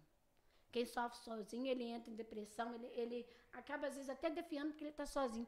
É, compartilhar é melhor, porque você tem pessoas para te ajudar aí. naquele sofrimento. Uhum. A gente fala, um- uma pessoa na família doente, não é uma pessoa na família doente, é a família, família doente. inteira. Porque Uhum. todo mundo está na mesma sintonia ali. E todo mundo vibrando para ajudar, para poder eh, colaborar, para que aquilo se resolva da melhor maneira possível e o mais rápido possível. Né? A, a- a felicidade existe? Felicidade existe, existem momentos felizes. O nosso mundo ainda não está preparado para ser um mundo totalmente feliz devido às desigualdades e às dificuldades. Mas existem momentos felizes, sim. Nós vamos felizes, sim. Por que não? Vão dizer que é só coisas ruins? Não é só coisas ruins. Entendeu? A todo momento acontecem coisas que vão nos mudando. Eu falei, eu, eu sou muito emotiva, eu choro à toa, tá, gente? Eu chorei tanto domingo, vendo o final do Fantástico, quando o Tadeu saiu, que era o último dia dele, eles, eles lá é, despedindo dele, os cavalinhos despedindo dele. E eu nem ligo para futebol. Mas fiquei emocionada e chorei vendo aquilo. Quer dizer, existem coisas que nos movem. A emoção é do ser, né? Todo ser humano tem sentimento. Por mais que seja aquele cara duro, troncudo ali, que fala assim, eu não sofro, não sei o quê. Mentira. Porque debaixo daquela carcaça tem um ser ali que chora escondidinho dos outros, mas chora, tá? Pode crer. Ele só Tem não quer, ele só não quer só não passar quer para as outras demonstrar. pessoas. Tem uma imagem a manter, né? É, ué. Tem uma é, imagem a zelar. é, né? Não, é. Mais. O ego, isso, o né? ego não deixa, não. É, o ego não deixa, o egoísmo não deixa. Uhum. O nosso mundo será melhor quando as pessoas forem menos egoístas, é, menos invejosos, pregarem mais o amor, o amor ao próximo. O próximo é todo o próximo, não é só esse que está mais próximo de nós, não. Porque às vezes muita pessoa pensa, quando você fala assim, ah, você tem que ter o amor próximo, é só o próximo que está dele. Mas não é não, gente. Deixar um legado pra, só pra família e tal, não, tem que deixar um legado pra todo Não, não é mundo. só pra família, pras pessoas também, caralho. É pro mundo, né? Marido, só Pra te todos. parabenizar. O pessoal no chat que tá te elogiando muito. A galera que tá Ah, falando você tá brilhando, que você tá falando muito bem sobre a questão da religião. A galera que tá. É. A gente já É, vai um estudando para aprender, né? Vou aproveitar o gancho, eu vi uma pergunta aqui no chat. Vai fugir um pouco do assunto que a gente tá agora, mas é ainda dentro da doutrina. Como que você vê o preconceito que o espiritismo sofre na sociedade? Olha, hoje a gente venceu uma barreira muito grande. Porque antes, os precursores, principalmente aqui na nossa cidade, sofreram muito. Tá? Tinha as casas apedrejadas, as pessoas eram eh, colocadas de lado. Hoje não. Se você vê os últimos censos, as pessoas que se dizem espíritas cresceram muito. Cresceu muito, entendeu? Porque o ser humano, ele precisa de algo que preencha ele mais, tá? Você disse para mim assim, você tem uma predisposição, tá? Mas existem pessoas que às vezes busca, busca, busca, não conseguem Não entender acham. o que está acontecendo com ele, o porquê de certas situações. Vai na doutrina e lá ele acha algo que aquele vazio interior que ele estava vai ficar repleto, então ele se reconhece naquilo ali. Entendeu? É, você falou no início, ele falou com a gente no início sobre as mensagens, né? O Espiritismo sofreu muito no início dos tempos, quando o Chico começou com as suas, é, fazendo as suas psicografias. é, as pessoas achavam que era muito mentira, tudo e tal. Mas a gente, a gente sabe, e tem provas, isso é provas concretas, né? Que até tribunais usaram Usam. as cartas do- de Chico como provas para poder é, libertar as pessoas, entendeu? E famílias que foram, que estavam em, em queda moral, psicológica devido a certas situações, que aquilo vem e alavanca novamente o ser para isso. Hoje eu, eu creio que nós não sofremos mais com preconceito, não. Já sofreu muito, mas Isso é hoje não. importante, né, Eu, é, qualquer pessoa que me pergunta, em qualquer lugar, qual religião você é, eu falo, eu sou espírita. Orgulho. Eu não tenho problema nenhum em dizer que eu sou espírita, esconder porque eu sou, de forma nenhuma. E convivo com pessoas de qualquer religião. Futebol, religião, não se discute, cada um tem o Política. seu. Política também, A principalmente política também, dá né? pra dar uma discutida ali né? Política também. Mas a gente, o que importa é o respeito. Cada um respeitar o outro. Não é porque eu tenho as minhas convicções que você tem que ter elas, não. Isso aí. Você tem as suas. Tem que Eu respeitar tenho que te só. respeitar. Entendeu? O que eu puder levar para você e você puder agregar, ótimo. Entendeu? Agora a visão é de cada um. Eu falo com os meninos aqui que eu acho que religião não devia ser discutido. Assim, Mas não deve ser mesmo. não não. deve ser, porque assim, se você acredita numa coisa que te faz bem, já tá valendo. Tipo, É. move, né? que você faz bem pra você e pra pessoas Uhum. ao seu redor, já tá top, já tá valendo. Cara, pra que, que eu vou querer mudar isso de você? Uhum. Entendeu? Se a minha ideia faz bem pra mim e faz bem pra pessoas ao meu redor também, pra que, que alguém vai querer mudar isso? Esse negócio que você falou de apedrejar centros Hum. espíritas, a gente vê muito isso também no, no, Umbanda bandis- candomblé. no Hum. bandismo, no, Candomblé. no candomblé e tal. Isso pra mim é a escória da sociedade. Eu acho que a intolerância religiosa é um, é um, é um mal, assim, que assim, a gente deve lutar todos os dias pra mudar isso o mais rápido possível. Porque não faz nenhum sentido se é uma coisa que faz bem pra você, a outra pessoa querer julgar isso. Assim, ah, não, isso que você segue não te faz bem. É. Mas só você sabe disso, é só sua mente que sabe disso. Uhum. É só suas experiências ali que sabe disso. O cara tem outra experiência, a pessoa tem outra experiência.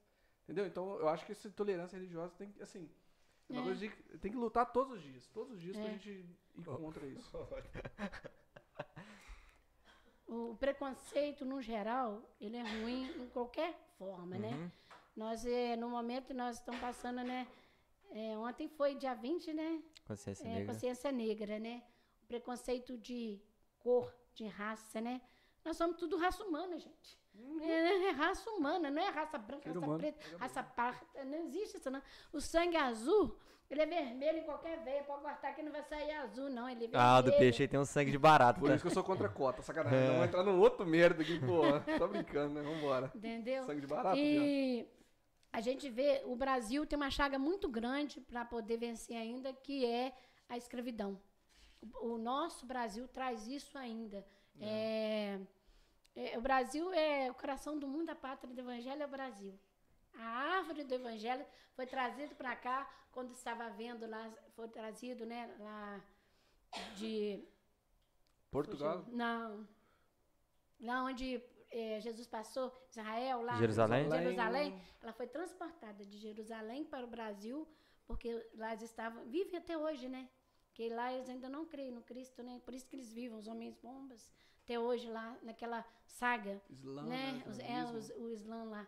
Por quê? Ainda não creem no Cristo. Ah, foi trazida para cá. Ismael é o coordenador do nosso Brasil. Jesus é coordenador do planeta. Entendeu? Universo. É, Deus é- é do universo, é, né? Deus é do universo. não- É, alguém já aprendeu. Deus é É. do universo. Ó, Tá tá vendo? Não, um negócio, um negócio maneiro da, da, da, da, sua religião é que vocês não acreditam que nós somos os únicos no, no, no- Claro no que não. O universo é recheado de, Menino. pessoas, não, de seres. Com certeza. Há muitas moradas planeta, na assim. casa do meu pai, Isso meu aí. filho. Vejo Há muito. Cada moradas. planeta aí, ó. Claro que não com essa consistência física Sim, aqui. são Porque, na verdade, formas. isso aqui é uma prisão. Uhum. O corpo físico é uma prisão para nós, para nós usarmos. E outra coisa, sabemos usar, porque nós temos que devolver.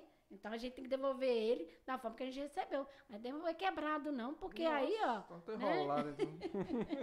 Mas você Tá consertou o que quebrou? Então tá bom. Na Você verdade. consertou o que quebrou, não, tá não, bom. não quebrei o osso, Então não, tá na real. É, Existem várias moradas, existem vários planos.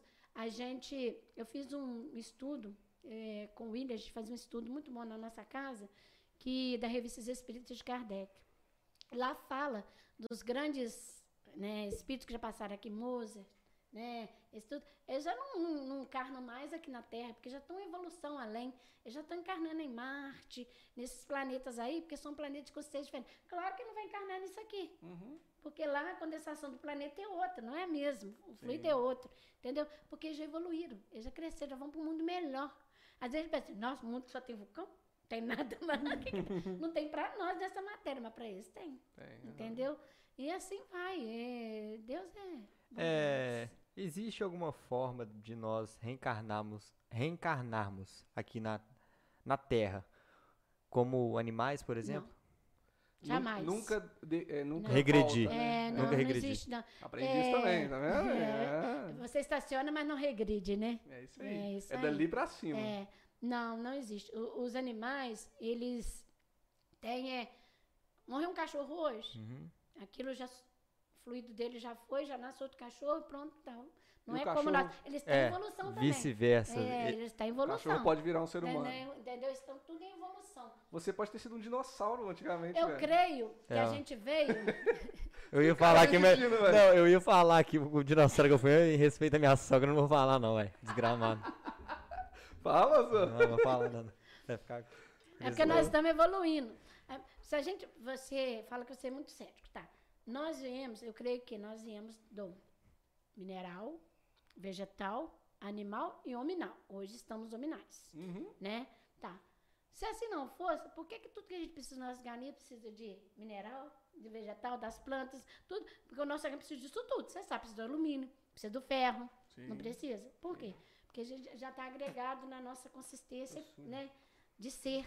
Que já veio ali, nós somos, sabe? Viemos lá da amebazinha que foi criando, crescendo, crescendo, até chegar hoje, no estágio que nós estamos. Concordo, eu sou a favor da teoria do evolucionismo. Nós evoluímos desde a Então, ameba lá, jacaré, tal, macaco, ser humano. eu- sou desse.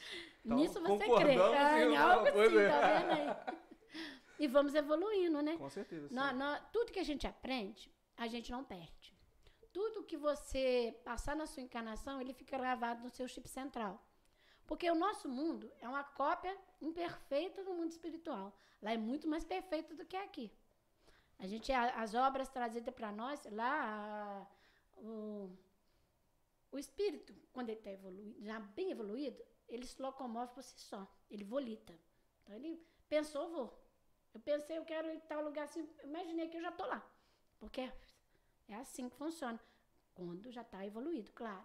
Mas no processo que nós, quando chegamos ainda, que somos resgatados, que ninguém morre e fica deriva. Uhum. Ninguém morre. A pessoa que desencarna, ele tem aquele processo de desligamento da matéria, tudo e tal. Eh, Se ele já tem uma consciência espiritual, mais rápido ele é socorrido. Se ele ainda não tem, ele vai apre- aprender. aprender. Às vezes, tem uma obra espírita que ela chama Aconteceu na Casa Espírita, que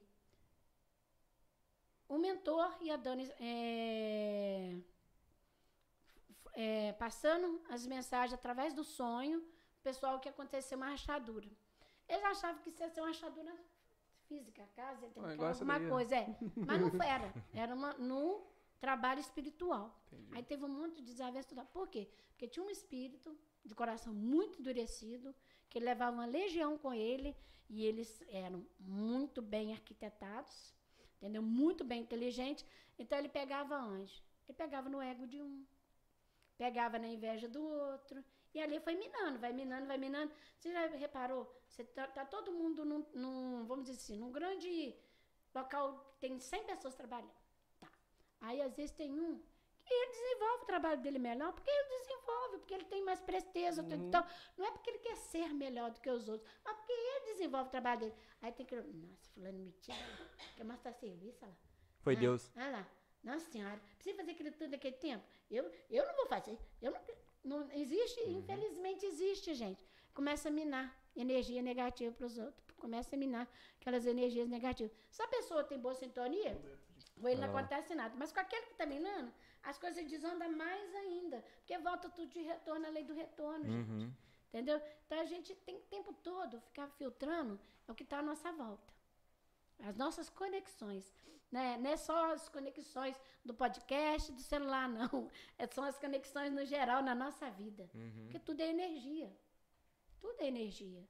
Nós Concordo. vivemos através disso. Né? Ô, Marilda, tem uma pessoa muito especial que tá assistindo a gente aí, mandando um monte de coisa aqui. Ah, meu Deus. Que é o Wendel. Tem como você mandar um beijo pra ele aí? Ô, Dedé, um beijo pra você, tá, Wender? O Dedel é. Mandou um monte de coraçãozinho pra é mim. Ah, tá com desde cedo aí. Tia Tá. Marcinha, galerona, marcando presença em peso aí. Vou esperar o peixe voltar, porque eu queria tocar, saindo um pouco do espiritismo que Tá. eu vi com você. Eu vou te falar algo. O Wendel, gente, ele é muito amado na nossa família, né? Ele tem síndrome de Down. Ele hoje está para completar seus 22 anos semana que vem. Vem para cá, vai deixar Juiz de Fora para vir comemorar aqui com a gente, porque já me prometeu que vai estar aqui, que vai comemorar com a gente, né? E tem uma obra que chama Por que Comigo? Uhum. e que conta uma história mais ou menos é, dentro do que enquadra o problema, né, em si. Então, as pessoas nascem com alguns processos de, como vamos dizer, nem, nem é físico, alguns processos é, neurológicos, Uhum. melhor dizendo assim, né, e por necessidade. Mas elas nascem em famílias que pode dar condição dela crescer muito, ou então pode nascer em famílias que a fecham, Uhum. com medo de tudo, tendo medo que ele sofra, com medo, acha que ele põe numa redoma e não deixa ele crescer, Uhum. não deixa ele florir. Ah, o nosso não, o nosso é do mundo. O Wendel, quem conhece o Wendel, estamos falando do Wendel. Dedéu. Dedéu manda mensagem aí? é. Dedéu, um beijo pra você, velho. Saudade de você. Todo Manda mundo, mensagem pra mim. Vou derrubar o microfone. Todo mundo dá de coraçãozinho pra ele, Dedéu é gente. foda. Ele é top. Aqui em Salvador Ele é todo mundo top. conhece o Dedéu, gente. Dedéu gosta de mim, velho. Já, só aí já tá top já. é difícil gostar de mim. Ai, ele, ele é 10, tá? Ele veio na família pra ensinar a gente cada vez mais, Uhum. entendeu? Ele é muito inteligente, Carinhoso. carinhoso, dedicado, tá? Tá tocando, fazendo a aula de flauta dele, porque na verdade ele quis ser baterista, sabe, gente? Mas infelizmente o condomínio não aceita, porque faz zoeira demais. Eles implicaram com ele fazendo aula de flauta. Da hora que ele tá fazendo Ah, zoeira com a Deixa o flauta. Dedéu tocar bateria. né? Entendeu? Aí vão fazer um bateria, bateria pro Dedéu. Nossa, olha, vai ser expulso do condomínio. Não, Dedéu fica na sua flauta, tá? Mas ele é uma graça, gente, tá? E como foi receber essa notícia, Marildo? Foi antes do parto que era Não. portador de síndrome de Down? Olha, é uma história muito engraçada, sabe, gente? Porque o Wendel e a Lohane têm 29 dias de diferença um do outro. Quando eu, es- eu estava grávida, foi o Aue na família, eu estava grávida. Eu- na época, eu morava no Rio ainda. Aí, um belo dia, a Marcia me liga, minha irmã. Aí, eu queria falar uma coisa com você. Você vai ficar chateada comigo? Eu falei, ah, por quê? Não vai ficar com raiva de mim, não? Eu falei, por quê? Porque eu tô grávida também. Eu falei, ai, que bom. Ela, é, mas só que eu tô mais tempo que você. Eu falei, ah, não brinca. Escondeu o jogo. Aí ela não sabia. Entendeu? Aí veio o Wendel. Nasceu o Wendel, né? Que vai fazer aniversário agora, Lohane é de dezembro. E só, quando ele, ele nasceu aqui em Astolfo Dutra, no hospital de Astolfo Dutra,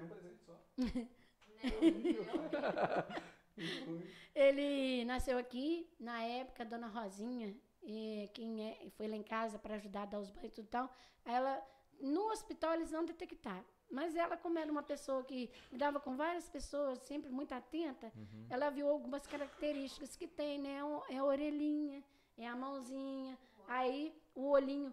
Na época, o olhinho dele era meio amendoado, só que a família do pai dele tem um olho um pouco amendoado.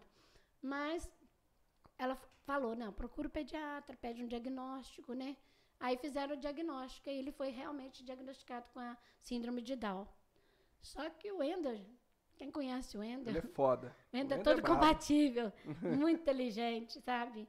Ele é tá aí maneiro. na- nas redes sociais, Facebook, Instagram. É, agora tá de namorada, gente. A nova do pedaço, o Ender está namorando. Tem que apresentar pra gente Também. primeiro pra ver se a gente É. aprova, né? Com certeza. Mas ele é Quando feliz. tiver aqui em Astolfo, traz ele aqui. Ah, é, eu vou trazer. Traz ele Ele é gente feliz, ele é muito feliz. Nós somos, nós somos É. muito felizes por ele ter escolhido a nossa família para chegar, porque ele é uma lição de vida pra gente, sabe? Para os pais dele, sabe? Eu não conheço ninguém que conheça o Wendel e não goste do Wendel. Ele de cara ele já conquista. Conquista. Entendeu? Ele já conquista. Ele está vivendo a prova dele, que ele veio aqui e está vencendo em nome do Senhor. É uma oportunidade que ele está tendo e está sendo construída. E, nossa, só é só benefício. Uhum. Só benefício. E pra desmistificar alguns mitos aí da sociedade, uma pessoa portadora de síndrome de, de síndrome de Down ela pode ter uma vida normal, como qualquer um, né? Pode. Agora ele está fazendo entrevista para trabalho, gente. Está doido para trabalhar. Deus quiser, a vaga dele vai sair. é já fez, vai fazer o né? treinamento, entendeu? Estudou, entendeu? Claro que teve o acompanhamento, porque é, é- é lei, né? Que a pessoa possa ter alguém para o acompanhar. Ele costuma dizer que ele tem três mães. Ele, outro dia ele me disse assim, Ti, eu arrumei uma namorada e eu vou casar. Quando eu for casar, eu vou ter que entrar com as minhas três mães. Você, a minha mãe e a Del, que é a primeira professora que ele teve. Aí eu falei, não, mas tá errado, você tem que entrar com a sua mãe. Não, vocês me carregam no colo. Falei, ah, lindão, como você vai entrar carregado no colo por nós assim, tá? três, Muito, assim, te muito, carregando? Porra, tá brincando aí não, hein? Ah, gente. Aí não, hein? Mas ele é uma graça, tá? Ele traz alegria onde ele tá. Uhum, Onde ele tá, ele traz muita alegria pra gente. Tá? E na, na nossa visão da doutrina, né? Uma Isso que eu ia perguntar agora vidas. também. Mas tô conectado, velho. É Ó, no- nosso perispírito. Aqui, ó, perispírito. tá- Ele é uma benção, né? Porque ele veio para vencer as provas dele, né? Para espiar as provas dele e veio como prova para nós que fazemos parte da família dele, que ele tem a total aceitação da gente. Ninguém tem, porque tem famílias que às vezes têm vergonha, tem pessoa que tem certas dificuldades. E nós não, o Endo vai para tudo. O Endo adora é, é, praia, dançar, Tem que vir no carnaval, é, esse homem no nossa, ele carnaval. se acaba. Em Guarapari, ele parou o bloco no meio de Guarapari É. pra dançar Ele no foi meio da. entrevistado lá até. É. Ele, onde ele chega, ele chega chegando. O, o, Ele já chega espiritismo, chegando. o espiritismo, ele fala, assim, eu, eu posso estar falando uma besteira gigante aqui, tá? Não. Pelo pouco que eu vi. Ele fala que pessoas que vêm encarnadas com, vamos dizer, problemas, entre aspas, não é problemas, eles são particularidades, Hum. assim, de saúde, enfim. São pessoas que fizeram algum mal, são almas, né, que vocês dizem, Espírito. são espíritos que fizeram algum mal numa vida pregressa. Isso é verdade mesmo, de acordo com a religião? Nós somos, é, vou te responder dizendo da segunda forma. Nós somos responsáveis por tudo aquilo que nós fizemos. Nós temos o esquecimento, nos é dado o esquecimento quando nós retornamos a, a nascer. Encarna. Né? O bebê nasce e não tem, não tem registro assim, né? Ele vai criar um registro, né? Ele vem. Só que ele tem sim um pretérito passado dele. Aí na caminhada que ele vai, ele vai sim fazendo seu- as suas colocações daquilo que ele momentaneamente, vamos dizer assim, deslocou na sua caminhada anterior, tá? Então, muitos espíritos que são suicidas reencarnam com grandes dificuldades, porque às vezes a pessoa nasce é, não vou te dizer que é regra, mas pode ser. Pode Às vezes não, não- às vezes não gera um espírito que às vezes o bebê faz um- os, os testes lá, é, a mãe, a- o bebê está sem cérebro, está com deficiência, tudo e tal. Possa ser que em outra vida ele tenha dado um tiro no cérebro e a lesou.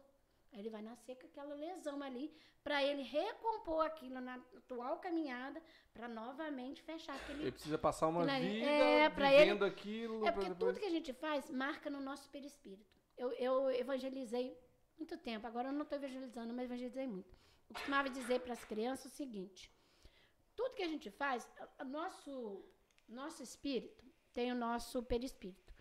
Se eu pegar um prego e bater aqui nessa madeira, vai ficar marcado o prego aqui, não vai? Ainda vão achar ruim também, mas vai. Aham. Também eu não vou. Vai, vai ficar. Eu posso tirar aquele prego daqui, Sim, que a marca dele vai ficar marcado, ali, não aham. vai? A mesma coisa é o nosso perispírito. Entendi. Tudo que eu faço, ele fica marcado aqui. Para tirar essas marcas, é nas minhas encarnações que eu vou limpando, vou me depurando. A doença, muitas doenças, são de fundos que a gente trouxe de outras eras que a gente lesionou. Entendeu? Ela vem para poder a gente limpar esse passado nosso. A dor é difícil, mas a dor é necessária. Que é através da dor que a gente vai se limpando, vai se depurando. Entendeu? É, é, A gente fala que a dor é um remédio amargo. Agora, resta saber como você quer passar pela dor. Você pode passar pela dor com muito sofrimento, ou você pode passar pela dor com sofrimento, mas com sofrimento que você consiga resistir. Aí é de cada um. Entendeu? Porque, ai, cortei meu dedo, ai, tá doendo, tá doendo. Tá, eu cortei meu dedo, tá doendo, hum, tá doendo. Vou fazer um curativo. São duas né? formas de ver É, uma ué, mesma é, coisa. ué, né? entendeu? É assim. E sobre reencarnação ainda. É, é, é possível. Aliás. É, não é possível, mas, por exemplo, é, eu fui irmão do peixe em outra vida.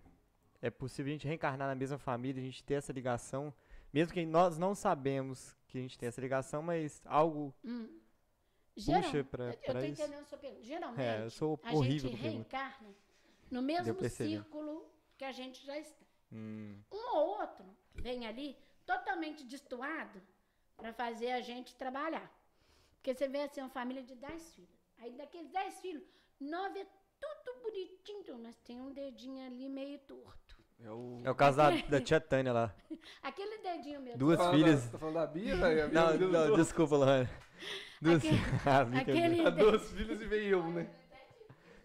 Não, duas filhas bonitas e o peixe vacaiadaço. né? Olha só. Aí, Aquele- eu sou o dedo aquele- podre da família. aquele- Pior que sou mesmo, tá? Vou falar. Aquele ser que veio ali, ele veio ali para ser trabalhado e para trabalhar aqueles que estão em torno dele. Aí é nóis, é. Entendeu? A Pô. gente vê grandes dificuldades. Que às vezes Você não você fala assim, ainda? nossa, o pai criou os filhos, tudo o ensinamento foi o mesmo. A educação é uma só. Mas por que, que o Zezinho é diferente? Vamos botar o Zezinho, tá de Pode Zezinho, falar, tá pode falar tudo, Gustavo, né? pode falar Gustavo. É, o vai. Gustavo. Por que que o Gustavo é diferente? Vai, vai, Marildo. Ai, ai. Ai, que tem Entendeu? liberdade pra falar comigo. É para Fala. trabalhar. É É para ser é, trabalhado. Nas costas do pai. É para trabalhar as Não, entendi diferenças, a questão entendeu? Para trabalho. poder ser remanejado, vamos dizer assim, entendeu? Às vezes, Luiz, a gente tem muito mais afinidade com alguém que não é da nossa família do que é da nossa família. Eu tenho a, a tia Sheila, ela é minha amiga, a gente estudou junto desde. Eu tenho uma afinidade dela tão grande que eu tenho que nós somos irmã em alguma outra vida aí, nós já tivemos junto com minha irmã, sim. Porque é uma afinidade tão grande, sabe? É um sentimento tão bom que a gente tem uma pela outra. Entendeu? Eu vou te falar agora aqui. Por que, que tem as diferenças? Tem pessoa que você nunca viu. Ela chega na sua frente, você antipatiza com ela, sem a pessoa nem abriu a boca. Você só olhou pra ela assim. Puta merda. Não é? Não tem?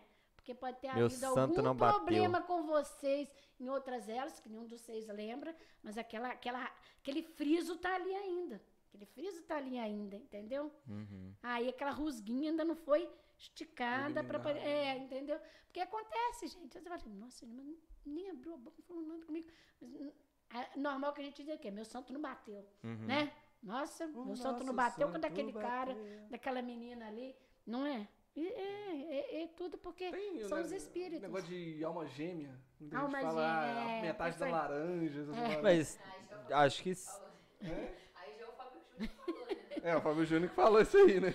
da, da metade laranja. Mas no de espiritismo, alma gêmea pelo, aí, pelo que a gente tá. Mas que é bem, isso? pelo menos pelo meu. Não, é, é o o- tiro chegou. Tiroteio. Ah. Chegou o negócio.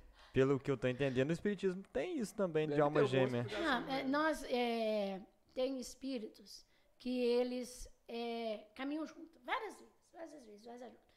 Aí, eles são espíritos afins, que a gente diz na doutrina, são espíritos afins, como se fosse alma gêmea, são espíritos afins. Então, eles estão sempre juntos, um ajudando o outro, ajudando o outro. Acontece, às vezes, uma encarnação que um vem, o outro não vem, depois vem de novo, tal, mas estão Vão se sempre na mesma programação, vamos dizer assim. Uhum. Estão sempre juntos na mesma programação. Pode falar. Tá? Ah. Ah, aí, e é, você é- eles vão crescendo junto, é, é como Celular, se fosse uma aqui. alma gêmea. né? Não é uma é- é- são espíritos afins. Uhum. Ô, ô, Luiz, eu já te contei essa história, né? Vou contar aqui agora. Não é história, não, tá, gente? É história real. Aconteceu aqui em Astofuduto um fato uma vez que os nossos irmãos da doutrina todos conhecem, sabem, é verídico, tá? A dona Anitta, que é a bisavó do nosso irmão, aquele do Luiz, ela tinha muitos filhos, né? Inclusive a avó do Luiz era pequena. Dona Anitta não sabia nadar. Ela caiu no rio. A avó do Luiz caiu no rio. Ela andou sobre as águas para tirar a avó do Luiz do rio. Fenômeno mediúnico. E tirou a avó dele de dentro das águas. Quem tirou? Dona Anitta. A bisavó tirou a avó dele. Revezou agora. Não, a Mas é verdade, a, a tirou sua a do- bisavó tirou a sua avó dele É. no Rio. Entendi. Mas ela, ela andou entendi- sobre as águas. história só. Ela andou sobre as... Mas é verdade, isso você pode perguntar a qualquer pessoa. Foi acontecido mesmo. Porque ela tinha uma força mediúnica muito grande. Uma trabalhadora muito grande da Seara. É, né? Dona Anitta é uma trabalhadora da Seara do Mestre muito grande. Entendeu? E é real, isso é real, aconteceu. E vários outros acontecimentos, né? Era muito comum as pessoas estarem com certo problema. Existe vários... Eu vou falar de uma coisa aqui, você nem me perguntar, não. Me- me- da mediunidade. Existem vários tipos de mediunidade. Existe uma mediunidade que é de- de- chamada de desdobramento. A pessoa está aqui, mas o espírito sai Vai lá. e vai fazer o atendimento. O meu avô, senhor Manel Sonego Martins da Fundação, ele era médium assim. Às vezes chegava alguém lá na fundação, não, dona Isaura, pede o sonego para ir lá, que fulano está passando mal e tal, pede ele para ir até lá. E ele, lá ele ouvia, ele desdobrava dali, ia até lá e fazia. Depois ele ia. Mas quando chegava lá, a pessoa já estava boa, porque já tinha ido espiritualmente falando. A pessoa é, faz um desdobramento, entendeu? Não precisava nem sair de casa, mas o É, espírito tem- já, é, já, já, já faz o atendimento. lá. Isso, entendeu? É, tem muita coisa. é, você se- diz a- que é muito cético, a hora que você tiver uma oportunidade é, de ler alguma coisa, eu te indico o livro dos Espíritos primeiro, para você dar É uma a Bíblia lida, de né? vocês, esse livro? Ou não, vocês, se- vocês Não, seguem a a Bíblia. Bíblia? a, a Bíblia, Ah, a Bíblia é, nós não temos a Bíblia. não, nós então, temos assim, o Evangelho. O, livro que vocês É, nós seguimos o, as obras Kardec, né? As, as cinco obras é, básicas da doutrina é o Evangelho segundo o Espiritismo, o Livro dos Espíritos, o Livro dos Médiuns, a Gênese e obras póstumas. São as cinco obras básicas. Mas nós temos é, um leque muito grande de obras. Kardec escreveu muito mais obras. Fora as obras complementares, igual Chico. Chico veio com uma missão, a primeira missão de Chico era dito para escrever 30 obras. Chico escreveu 436, se não me engano. Nossa. Entendeu? é, mediúnica. E no início, Chico, ele escrevia até em outras línguas. Mas depois Emmanuel falou, não, Chico, vamos ficar né, com a doutrina, tudo e tal.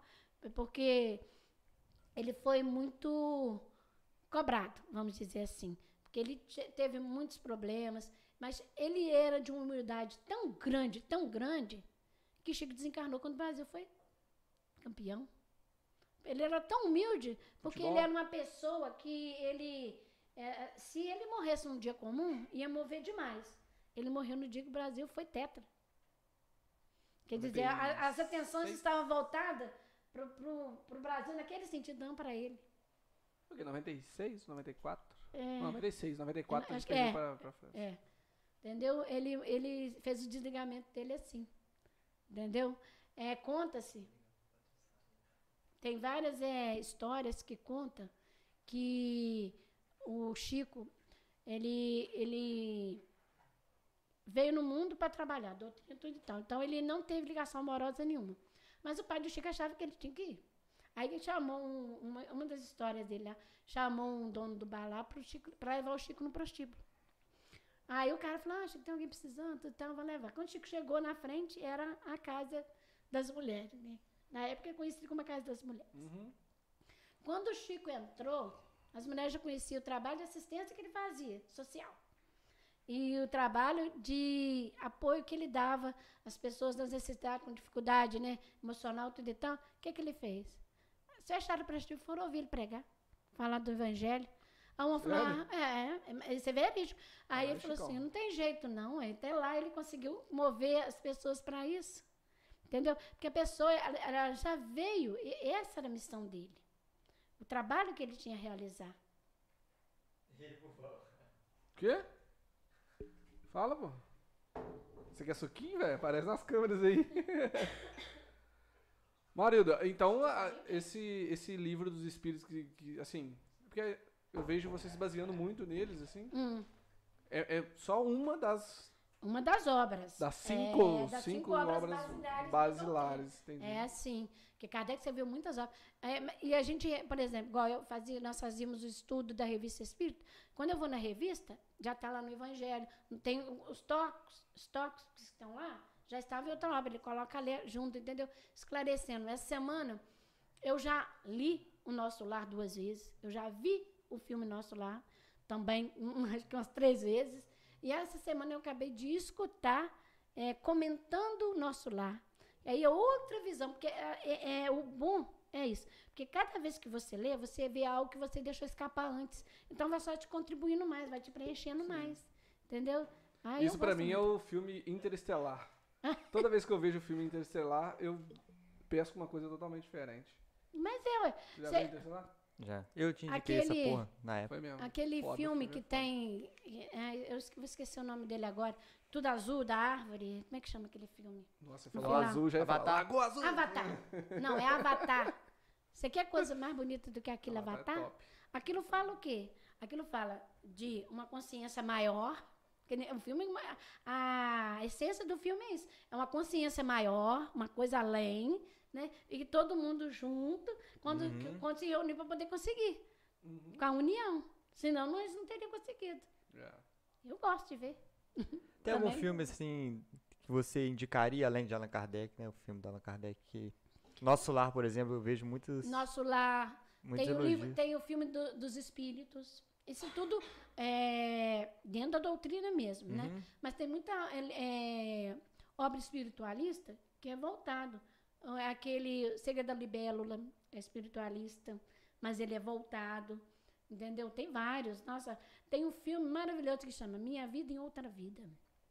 Quem tiver oportunidade de não viu aí, tiver, vê. Que conta, a menina lembra todinho da vida anterior. Quando vai lá, tá tudo lá, o que ela relata. Porque ela já tinha vivido aquela vida lá. Uhum. Entendeu? Ela não passou pelo aquele Entendeu? Ela não esqueceu. do- apagão, é, esquecimento. Aham, entendi. entendeu? Legal. Existem essas exceções, Mas é, acontece. Acontece sim. mesmo, É, não, Não é às vezes fictício, acontece. Não, é no- na normalidade. Aham, é Mas raro. às vezes acontece, entendeu? Eu queria lembrar se eu tivesse encarnado. Eu queria lembrar. Falei, Mas você perderia a você- graça, deixa não? eu te perguntar. Talvez perderia a graça, talvez. Ô, ô, Gustavo, mas como você fala, você diz para mim assim, quando você vê uma criança de três anos que toca divinamente um instrumento, e só um adulto muito treinado to tocaria, o que, que é isso para você? Ou então um menino que é, desenvolve um teorema num quadro que só um professor de matemática muito para poder fazer aquilo. O que, que é isso para você? As chamadas crianças superdotadas. Para você, o que isso é? Só isso? É, não, assim, eu vejo no Caldeirão do Hulk lá, tem um quadro lá da, Não é só dos, isso? É só isso dos moleques você? que fazem umas contas de matemática, fazem uns negócios Tá. ao inverso. é, só É. letra e não sei o que, os moleques só letram ao inverso. Tá. Pra mim, assim, é muito treinamento, muito. muito. Só isso? Não, pode ser que não seja, eu estou disposto a. Não, eu sei, mas entendeu? eu acho que seria só isso. O interessante seria conversar com uma pessoa dessa. Não, é porque é, Entendeu? é Uma muito criança de- além, né? É muito além do que a Sim, gente vê. Eu, assim, então, né? eu, eu acho assim, se, se a maioria das pessoas acreditam que isso seja uma coisa divina, uma coisa é, fora do, do- de- da Hum. noção, tal, que é impossível acontecer um, mira- um milagre, eu quero que as pessoas acreditem também, entendeu? Tudo bem, é. Por mais que eu não acredite, Uhum. mas enfim, eu não, não quero tirar isso de ninguém, não. Aproveitando, fazer uma crítica ao Peixe aí, que tá falando toda hora que é cético. Eu acho que a gente só deve ser cético quando a gente conheceu todos os Conhece. lugares. É muito fácil falar que eu não gosto de giló, sendo que eu nunca comi giló. Sim, concordo com você. Tá? Uhum. Por isso eu, eu, eu até conversei com o Lucas Editor. Vou lá no centro de Umbanda aí pra ver como é. Daí eu te convido aí também um dia na nossa Vamos, mocidade. A Bianca, a namorada né? dele, tá doida pra ir. Vamos sim. Vamos Tava combinando com nossa- a- com a conhecer a nossa Eu falo que eu sou cético, mas assim, eu, eu, eu sou aberto a discutir, a conversar Uhum. É. sobre qualquer coisa. Por isso que eu tô aqui no podcast, É. tá Eu comecei a falar trazer todo mundo aqui. uma coisa da mocidade, acabei que me moveu para outro lado, eu não acabei de complementar. Nós falamos do, das mortes né, coletivas, Uhum. né? Aí ontem até a, a- Tainara, que, que fez o estudo para a gente, ela trouxe sobre... eh, foi muito na- comentado na época, né, do circo que pegou fogo em Niterói, que foram várias crianças, pessoas de várias idades, né, vieram naquele desencarne coletivo. Aí foi se falado depois, né, que eram todos irmãos que estavam comprometidos. Aí eu lembrei, e o edifício Joelma? Você lembra? Vocês lembram que vocês são todos novos, nunca devem ter lembrado de falar sobre isso. Houve um, em São Paulo um incêndio num prédio que as pessoas se jogavam. Foram, morreu muita gente, muita, Me gente, lembra muita o gente. World Trade Center Entendeu? lá no... É, aí Unidos. depois veio, sabe, o falando o porquê daquilo. Ele- os espíritos vêm trazendo o porquê daquilo. Eu falo, aí eles falam assim, nossa, no- moveu o mundo todo, vamos dizer, praticamente o mundo todo a morte da Marília Mendonça recentemente naquele acidente, né? Nossa, no auge da carreira, tudo e tal, acontece aquilo ali, né? Por que será? Né? Por que que aconteceu? Né? Aconteceu e pronto, tá. Mas algum comprometimento houve para que aquilo viesse a acontecer sem ser falha mecânica, sem ser falha humana. Algo além estava para acontecer que aconteceu aquilo ali. Eu vi Aí, um, um vídeo no YouTube de um... Eu não sei se o cara era médium ou se ele era só um, um ativista do, do- do- da religião de vocês. Ele falou, explicando é, como que a Marília Mendonça está agora. É o, é o título do vídeo. Aí eu tava vendo sobre questões de espiritismo Uhum. para trazer aqui. E aí ele falou que, assim, no- na opinião dele, tá? Uhum. Tô, parafrase- parafraseando o que o cara falou. Que ela já tinha, tipo assim, ela teve um estouro tão, tão repentino e tão grande, ela já atingiu tantas famílias, tantas pessoas, que tipo, ela já. A missão acabou dela- A cota dela é, acabou a cota dela de, de- do que ela precisava. Aí ela meio que já foi pro plano espiritual. Tipo, isso foi o que o cara falou. É. Bom, eu não concordo com o que ele disse, não, mas, né, cada um tem uma visão. Eu acho o seguinte, assim, porque o tempo é de cada um, tá? Não sei nem se ela já tem consciência de que ela desencarnou. Porque para ter consciência, ela tinha que ter algum conhecimento Existe um processo já isso. religioso dentro dela. Não importa que seja qualquer denominação, mas que ela já tivesse essa, assim, que quando eu morrer, eu não morri. Vamos dizer assim, eu ainda vou continuar vivo, ou então eu estou em outro estágio, Uhum. tá? Eu não sei essa consciência que ela tem é, religiosa, não e nesse sei. tempo o quê? Fica Entendeu, né? vagando aí? Fica obsessor aí? Como é que é? Não, né, é, é, Não, é- A palavra é bonita. Não, porque igual falou, tem que ter um preparo pra saber que morreu. não, mas tal, é pra- porque às vezes é, muitos ficam dormindo, Muitos ainda Ah, não, não, não acordaram para entender que já não estão na matéria. Muitos ficam ali do lado do corpo, esperando o corpo levantar, achando que aquele corpo ainda vai levantar. Sofre aquele processo todinho ali do, dos- Pô, deve ser tudo, foda, entendeu? hein? É triste. Você olhar e falar, caralho, não vou levantar, Morri. vai, levanta, pô. Não, e é, é levanta, a e gente que, ali, tá que Já assistiu tá na Ghost? doutrina, você vai. Já. Um bom exemplo, o Ghost que você Uhum. deu. Vamos dizer, tá, um exemplo que ele deu no Ghost. Tinha o bom e o tinha o mal, não Uhum. tinha? O outro foi lá, que foi que, tudo atrás dele, por quê? Porque tinha uma vibração ruim e vibrar naquela onda, que aqueles que estavam que nem buscaram ele. Uhum. O outro não, ficou ali até chegar o tempo determinado para ele ir para a luz. Uhum. Mas é porque ele já tinha um, prepa- um certo estágio de evolução para que aquilo acontecesse. Porque vai da nossa evolução, da evolução de cada um, entendeu? Mas. Evolução espiritual. É, você diz, evolução né? espiritual, é. Eu, eu não. Como eu não sei, assim. Não, não tem como eu te dizer se ela tá bem, se ela tá mal, porque eu não sei Ninguém mesmo, da- sabe, nem né? da carreira dela mesmo, eu não sei. Porque não era muito da minha linha de música de que eu gosto. curto. É, eu gosto dela, mas não é Você gosta dos modão sim, Marilda? Você gosta dos modão sim. Não toca modão, não tocava modão na sua casa, não ia lá. Não, Ah. tudo bem. Marilda ficava lá. Não, não. Não, Calma. tá. Mas eu não, não sei da evolução dela nesse sentido, né? Então, eu acho assim muito precoce alguém dizer que seria dessa forma aí. Porque a gente não tem esse embasamento ainda. Porque não nos é dado ainda conhecer tudo, gente. Não é, não. Nós ainda somos, ainda, nós não estamos preparados para ter o conhecimento de tudo, não. Não está, não. É, as coisas vão vindo aos poucos ao nosso conhecimento, para a gente tomar conhecimento para compreender isso ainda. Então, sabe, mas cada um no seu cada qual, Não, né? Ele eu- acha isso, tudo bem, entendeu? Eu Mas, concordo né? totalmente com você. Eu acho que, pra mim, na minha visão, quando eu cliquei no vídeo, pra mim era só mais um cara querendo ganhar um- mídia com a morte dela, tá ligado? Pra É. mim era isso. Uhum. Mas eu quis trazer isso porque eu tava Não, hoje mas pesquisando eu, é. sobre a questão da, da coisa, eu vi esse tipo de vídeo. E eu falei, é um assunto que eu vou abordar lá só pra ver a É opinião. um achismo, né? Do pra cara. mim, não, pra mim é uma coisa tirada da bunda, tá ligado? Mário, é, a vidência entra nessa parte também de. do- Sim, a evidência é um tipo de mediunidade. Uhum. O médio vidente. Ele enxerga é com o olho do espírito, não é com o, o olho físico. Então, nós temos grandes médios que são cegos, pessoas cegas, mas são médios videntes. Ele vê sem a visão física dele, porque ele vê com o olho do espírito, Uhum. né? Nós tínhamos o Leonardo, nossa, um grande trabalhador da doutrina, que foi, ele era de campestre, agora ele já desencarnou, tinha uma evidência assim, e ele era cego.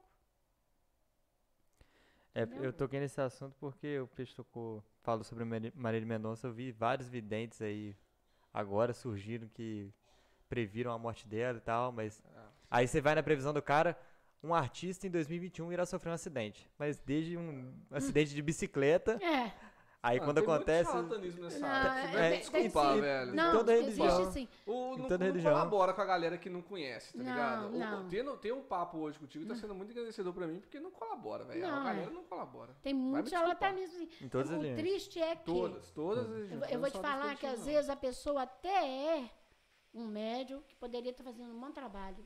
não. Mas Sim. é, é igual cobrar. Dá de graça, que de graça recebeste. Você tem uma mediunidade que foi te dada de graça por Deus. Então você vai trabalhar ela em prol do próximo de graça. Você vai cobrar? Ah, porque alguém está com dificuldade, vai lá. Ah, tá, portanto eu vou fazer isso para você. Que isso? Isso não existe. João de Deus era um charlatão? É um charlatão ou ele tinha algum dom? Não, ele foi um trabalhador que descampou pro lado errado e perdeu toda a dignidade dele como homem e espiritual. Porque os, os bons espíritos, eles te dão todo um respaldo quando você está trabalhando dentro do que é correto. Por isso que eu falei, a primeira coisa é a moral. Se você tem moral, eles vão estar com você. A hora que você pede a sua moral, eles vão se afastar. Aqueles que vão estar te coordenando ali, vão estar trabalhando com você, não tem moral nenhuma com você. São obsessores. Aí, é, são os obsessores, justamente, que vão trabalhar com você. Aleluia, né? Agora, velho? eu, eu, eu não defendo é, as coisas que, de errado que faz, que eu acho que ele cometeu muito erro, sim. Agora, eu acho muito errado as pessoas. Eu acho que o mal tem que ser cortado é na raiz. Primeiro momento que ele agiu errado, a pessoa tinha que ter ido e falado. Não é esperar passar tanto tempo para falar bola de depois, neve, não. né? E depois que um fala, os outros vêm falar É. atrás. Eu não concordo. Eu acho que isso aí é, é querer depois aparecer em cima do outro. Eu não concordo. Não que eu concorde com o que ele fez, jamais. Foi super errado. demais. É, é um médico faliu, entendeu? A- apesar de que ele nunca se disse um médico espírita, ele se disse um médico católico. Ele sempre se disse um médico católico. Mas a mediunidade está em todas as religiões. Ela é, ela é inerente, foi o que eu falei. É no católico, é no evangélico, é no protestante, é no do candomblé, to- todos são médios. Eu vi lá no- na- nos- nas doutrinas do Espiritismo que todo mundo tem alguma porcentagem de, De mediun- é. de mediunidade. É, né? porque é inerente. Sim. Eu posso ser médio se eu quiser. Mesmo não acreditando em nada, eu posso ser médio. Você pode ser médio e nem saber que é médio, entendeu? Sim. Às vezes algumas situações podem acontecer que você não entender porque está acontecendo, mas é devido à sua mediunidade. Uhum. É, Entendeu? então no caso dele, pra ver se eu entendi, ele tinha esse dom e tal. Sim. Então ele é um espírito que regrediu, então? Tipo, Não, ele estacionou e faliu na missão que ele veio. Porque se ele estava em trabalho pelo Cristo e fez o que fez, ele faliu na missão dele. Ele só largou a mão Entendeu? e falou assim: ah, Ele vai pro carnal. então Aí tem, ó, o Zé Rigor. Trabalhou muito pelo bem, mas depois acabou também dando uma falida. Agora vai sair até o filme do Origó, né? Foi, já foi feito já. Não, não sei se já saiu no cinema, vai sair. Foi todo gravado aqui perto. que na minha concepção é assim, o- ele é um espírito muito evoluído que usou essa evolução dele para um, Fazer pro mal. Então, ele não estacionou. Porque a partir do momento que você já tá muito evoluído e começa a fazer mal, você tá regredindo, não? Não, mas ele não regride no que ele De já acordo com as ganhou. doutrinas, não Ele se não, regride. regride, ele não regride no que ele já tem. Uhum. Ele estaciona e se comprometeu para um futuro próximo. Que ele agora ele tem responsabilidade sobre todos os atos que ele fez. Uhum. Então ele tem muita gente encarnada para cobrar e muitos espíritos encarnados para cobrar dele também. Uhum. Entendeu? Ou seja, quando ele Hum, Quando ele voltar lá. reencarnar, É, ele tá fudido. Tipo isso. Vai os obsessores. E outra Sim. coisa também sobre a questão das vítimas, deveria ter sido falado no primeiro momento, mas eu acho que vai muito também da, da cegueira que a religião causa em algumas pessoas. Ou o, o fato dele usar, isso é uma crítica Uhum. muito, assim, muito pesada minha, o fato dele usar a religião como uma forma de subterfúgio. se manter realizando atos ilícitos. Hum. Tipo, se você contar ou se você falar com alguém, você vai ser julgada pelo tribunal de Deus, não sei o quê, sei lá como é que É. pode É, falar. e isso né? influencia as pessoas que são tão, pela palavra, ignorantes Sim. É. e Não, acabam ou pessoas, não... assim, muito fiéis. É. né? Não ignorantes, mas pessoa que, tipo assim, ela, ela, Se cala. ela tá propensa Acho que é ali, ela normal. acha que aquilo ali é uma coisa normal e Hum. acaba sofrendo um, um abuso sexual, É. que seja uma parada, assim, E- muito complicada. Quando É, surge sim. uma pessoa que fala, aí causa efeito dominó. Que, ah, isso aconteceu comigo, então É, isso é aí vai, isso, é. isso, isso, isso, isso. É, isso a gente vê, né? Ah, Esses dias mesmo tá na mídia do médium, né? Do médico. Que né, fez abusos com vários pacientes. Entendeu? Então são pessoas que poderiam estar fazendo algo de bom e acabam falindo naquilo que ele Ah, faz, né? isso, Isso condena, assim, em um certo grau, a, a própria religião. Porque, pô, você fala assim, cara, o cara que era um cara médium lá, um cara que era. Eu vou falar destinado de Deus ali, que o cara tinha o dom da Hum. palavra ali e tal, faz uma parada dessa, você meio que suja, meio que mancha o, a imagem. Em um certo ponto. É, Acredito- vai muito do, do modo de ver de cada um. Porque a doutrina, ela vai com os homens e além dos homens. Ela não precisa da gente, que ela é dos espíritos. Sim. né? Então, é, nós é que somos beneficiados por ela, né? Porque independente da gente, ela funciona. Porque ela é dos espíritos. A gente vê é, os pedidos, é, toda prece que você faz, ela é levada ao- a Deus, né? E ela volta em retorno daquele pedido que você fez para alguém, tá? Às vezes, no primeiro momento, você fala, nossa, pedi tanto, mas não- não- minha prece não foi ouvida. Nenhuma prece deixa de ser ouvida. Só que ela tem o momento certo para retornar para aquilo que você pediu. Porque às vezes, momentaneamente, você pede algo, mas a pessoa não está propícia a receber aquilo ainda. Entendeu? Mas vai ter o momento certo. Uhum. Cada um de nós faz uma caminhada e está num tempo. né? Uns estão além de nós, outros estão como nós e outros estão abaixo de nós, mas estão caminhando. Né? Quando Jesus fala, nenhuma da- das minhas ovelhas se perderá, é porque a gente tem certeza que ninguém vai ficar no caminho. Ele falava por parábolas porque era o jeito que o povo da época entendia. Mas se a gente interpretar as parábolas dele hoje, é muito atual, né? É muito atual, porque a gente pega um evangelho, o evangelho foi escrito há tanto tempo, e Kardec, quanto tempo, né? Século passado, mas é muito atual, tudo que está ali. O espiritismo em si é Entendeu? uma religião muito nova, né? É. Em comparação às outras, é, É. uma das mais É novas. assim. É bem nova, porque ela veio de Kardec para cá século passado só. Uhum. Talvez por isso também, voltando à questão dos 160, preconceitos. 180, é. Mas você sabe o que, que alavancou o ato de Barcelona? Alavancou a doutrina. Muita gente não, não conhecia, estavam começando a despertar, a conhecer. Aí, quando o livro saiu, que mandaram né, para Barcelona, né, e chegar lá o carregamento nos navios, a Igreja Católica pegou e mandou queimar tudo. Foi o que foi melhor para nós, da doutrina. Porque é ali que despertava, que todo mundo queria saber por que, que foi queimado, o que, que tinha naquele livro ali que ninguém podia saber. Aí foi onde deslanchou, aí foi para todo lado, hoje nós estamos da forma que nós estamos. Isso. Como é que eu vou falar? É explicando em várias áreas, não só na religião. Uhum. Por exemplo, você proíbe uma droga. Quanto mais você proíbe algo, mais as pessoas vão querer Mas ter é, acesso é àquilo, assim. porque É é, velho do ser humano é. Sou também. a né? favor da É. legalização das drogas, por isso. Seu maconheiro de Que- merda. Não fui maconha, nem quero. Mas é, é isso que você falou. Quanto mais proíbe, mais as pessoas vão querer usar. Perde a O graça. ser humano, É. é. velho, ser humano é um desgraçado, velho. Ele quer aquilo que é, é proibido. Lógico que é, porra. Que tá sendo re- retirado dele, tá ligado? Por É, causa da ele fala, religião. Pô, por que, que eu não posso usar essa porra aí? Eu vou usar, foda-se. E Mas- vai, vai fazer o que for e vai usar. É, Eu, eu ia falar agora, o livre-arbítrio existe para isso, né?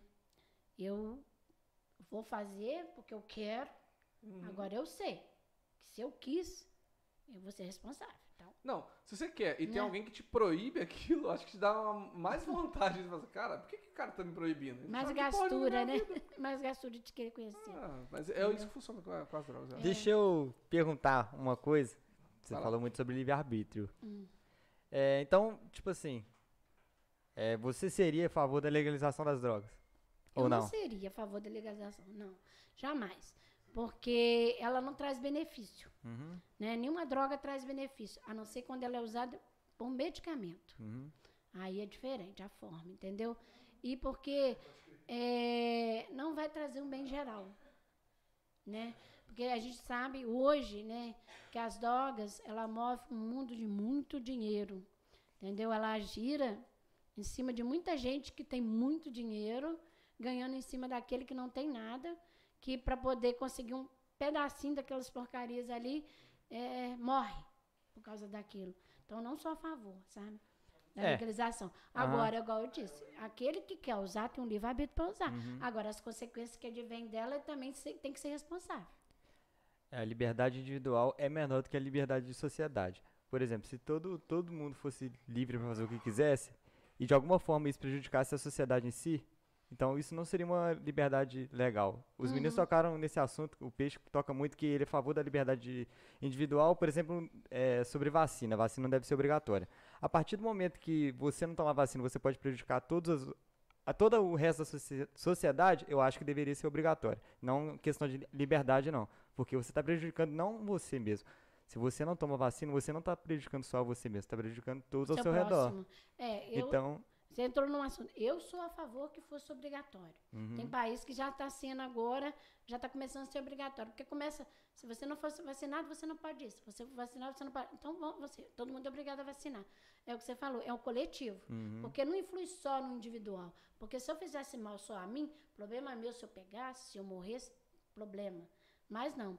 Eu trabalho, eu. eh, Aqui não, mas as pessoas trabalham, as pessoas entram dentro de condução, que tem N pessoas ali dentro. Você entra no elevador para trabalhar numa empresa grande, que tem N pessoas que estão com você ali dentro. Você entra numa fábrica, ou numa empresa, ou no escritório, que tem mais N pessoas ali. Agora você não se vacina.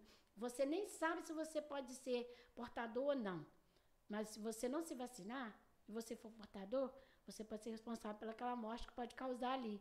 E quando aquele indivíduo vier a falecer por sua culpa, pior ainda. Porque aí você ainda tem mais comprometimento ainda. Então, é melhor ser obrigatório, porque todo mundo vai e pronto, eu acho. Você entendeu o que eu dizer, né? Eu acho que a liberdade Não, eu de- da sociedade Apesar de eu é, não concordar, mas eu entendi. é maior do que a liberdade de- individual. É- aí vai, vai mais pela coletividade. Sim.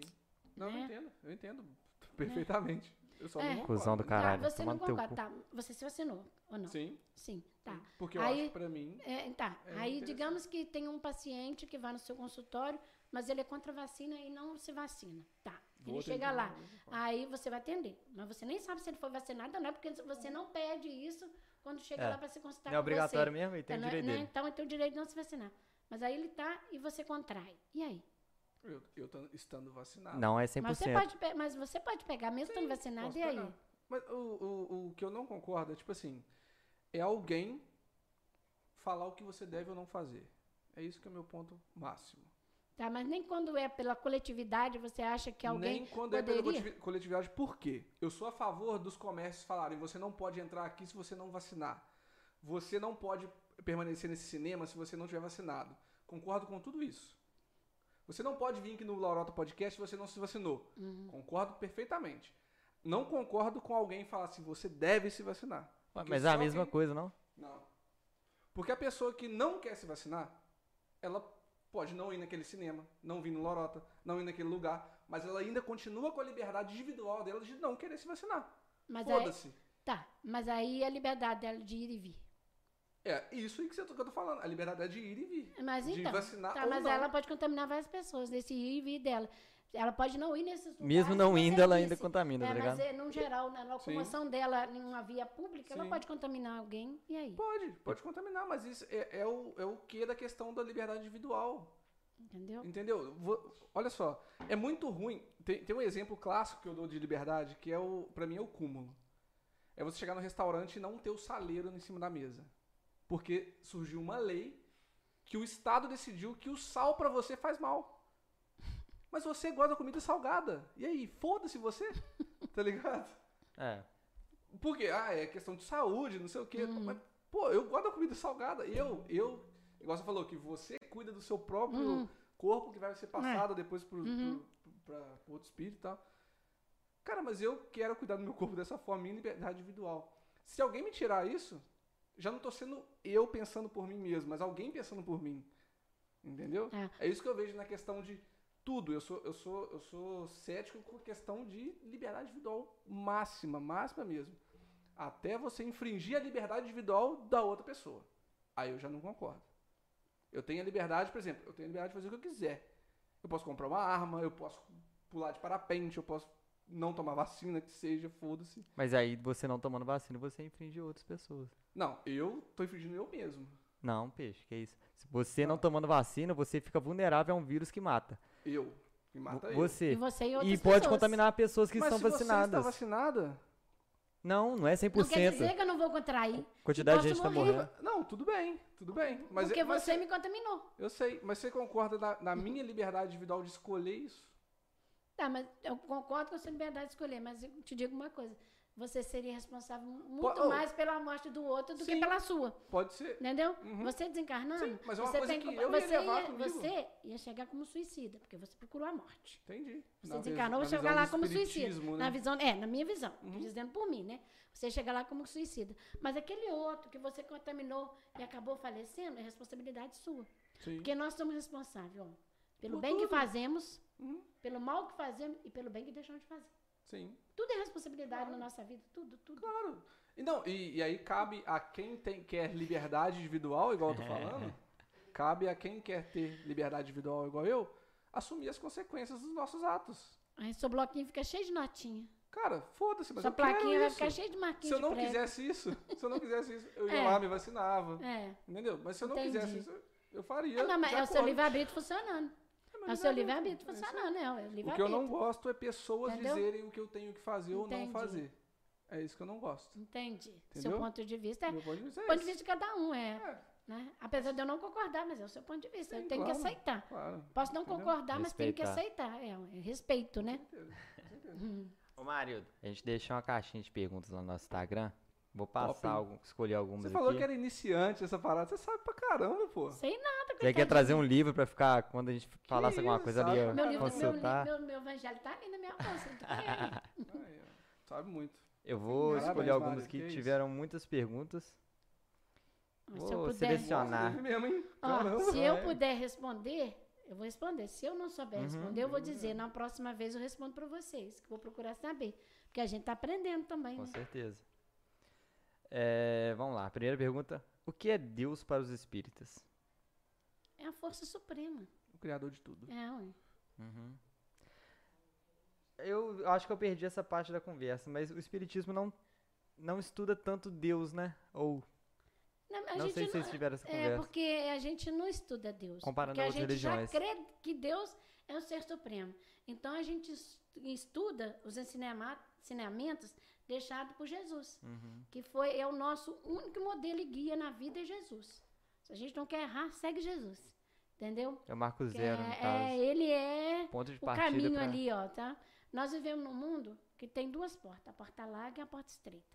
A porta estreita é aquela que você sabe que não pode, que não deve, o que é certo a fazer, eu vou seguir nela. A porta larga, os prazeres da vida, do mundo, tudo e tal. Eu vou, nós vivemos nela porque nós somos criados para viver em sociedade. Nós não fomos criados para ser um ermitão, viver sozinho num lugar, não. Deus nos criou para viver em sociedade. Agora a gente tem que saber discernir. Uhum. Entendeu? Por isso que a gente não estuda Deus em si, assim, porque essa força a gente já crê. Você já, é. Já tem essa consciência, Aham. né? Próxima pergunta é: O que o espiritismo tem a dizer sobre anjos? Miguel, Lúcifer? Lúcifer é um anjo Ah, que caiu. Anjo decaído. É. É, é, os anjos, na, na visão do doutrina espírita, são os espíritos de evolução maior. Vamos dizer assim, que já estão nos mundos ditosos, que não precisam mais de encarnar. Porque já passando de estágio em estágio, até chegar o momento que você chegou na sua cota, você não vai encarnar mais. Você já é um espírito superior, já virou um anjo, já, já pegou um estágio angelical, vamos dizer assim, porque anjo é uma figurinha, né, gente? Eu e a figurinha, né, Luiz? É um, é um emblema, né? Entendeu? E, é, mas já atingiu esse patamar, vamos dizer assim. Uhum. Entendeu? Já encarnamos com um caminho determinado na Terra? Eu creio.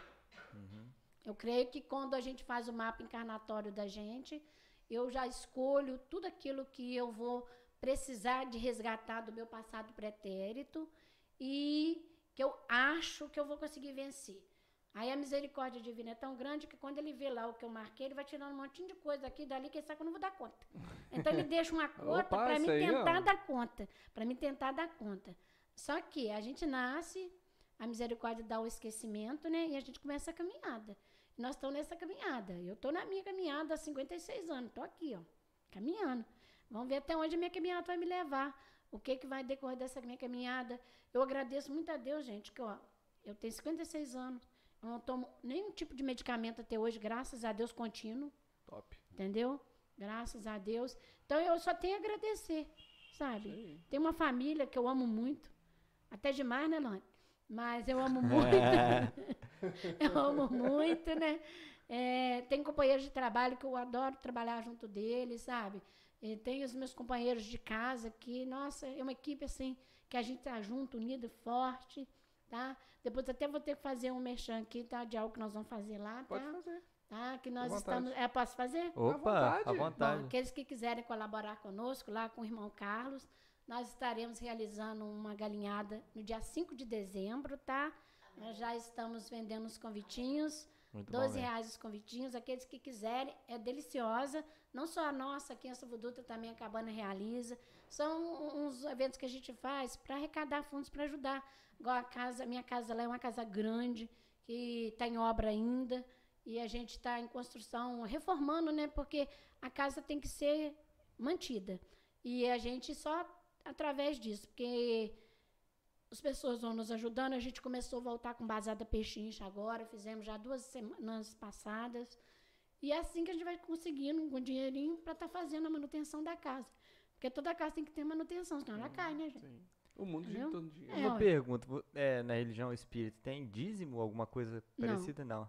Isso Não. que é o interessante. Foda, foda. Não tem. Porque eles oferecem um serviço, né? No caso, uma É, no caso, para exatamente. poder A arrecadar doutrina dinheiro. é totalmente, é, v- vamos dizer, é, vou, vou dizer dentro da lei. Nós estamos vivendo um momento que agora a LGBT saiu, né? Que é a Lei Geral de Proteção de Dados. Ah, tá. Então, Achei que era outro agora- LGBT. Não, agora é, a gente, as pessoas... aí- LGPD, é, na PD, é, né? Ah, tá. É, LGPD. PD, é. É proteção de dados. Eu estou aqui. Eu estou sendo, né, é filmada. Filmada. Eu deveria ter escrito que eu poder- você poderia Mas você escreveu, você coisa, né? esqueceu? Ou, aí, tá vendo? Esqueceu, velho. Não, tô brincando com os meninos. Mas agora é um papel sério, porque agora é, é, a lei saiu, ela foi promulgada, né? Então agora tudo que você vai fazer, você tem que fazer isso por causa do direito de imagem. E todo trabalho dentro da doutrina é voluntário, não existe salário, nós somos colaboradores, né?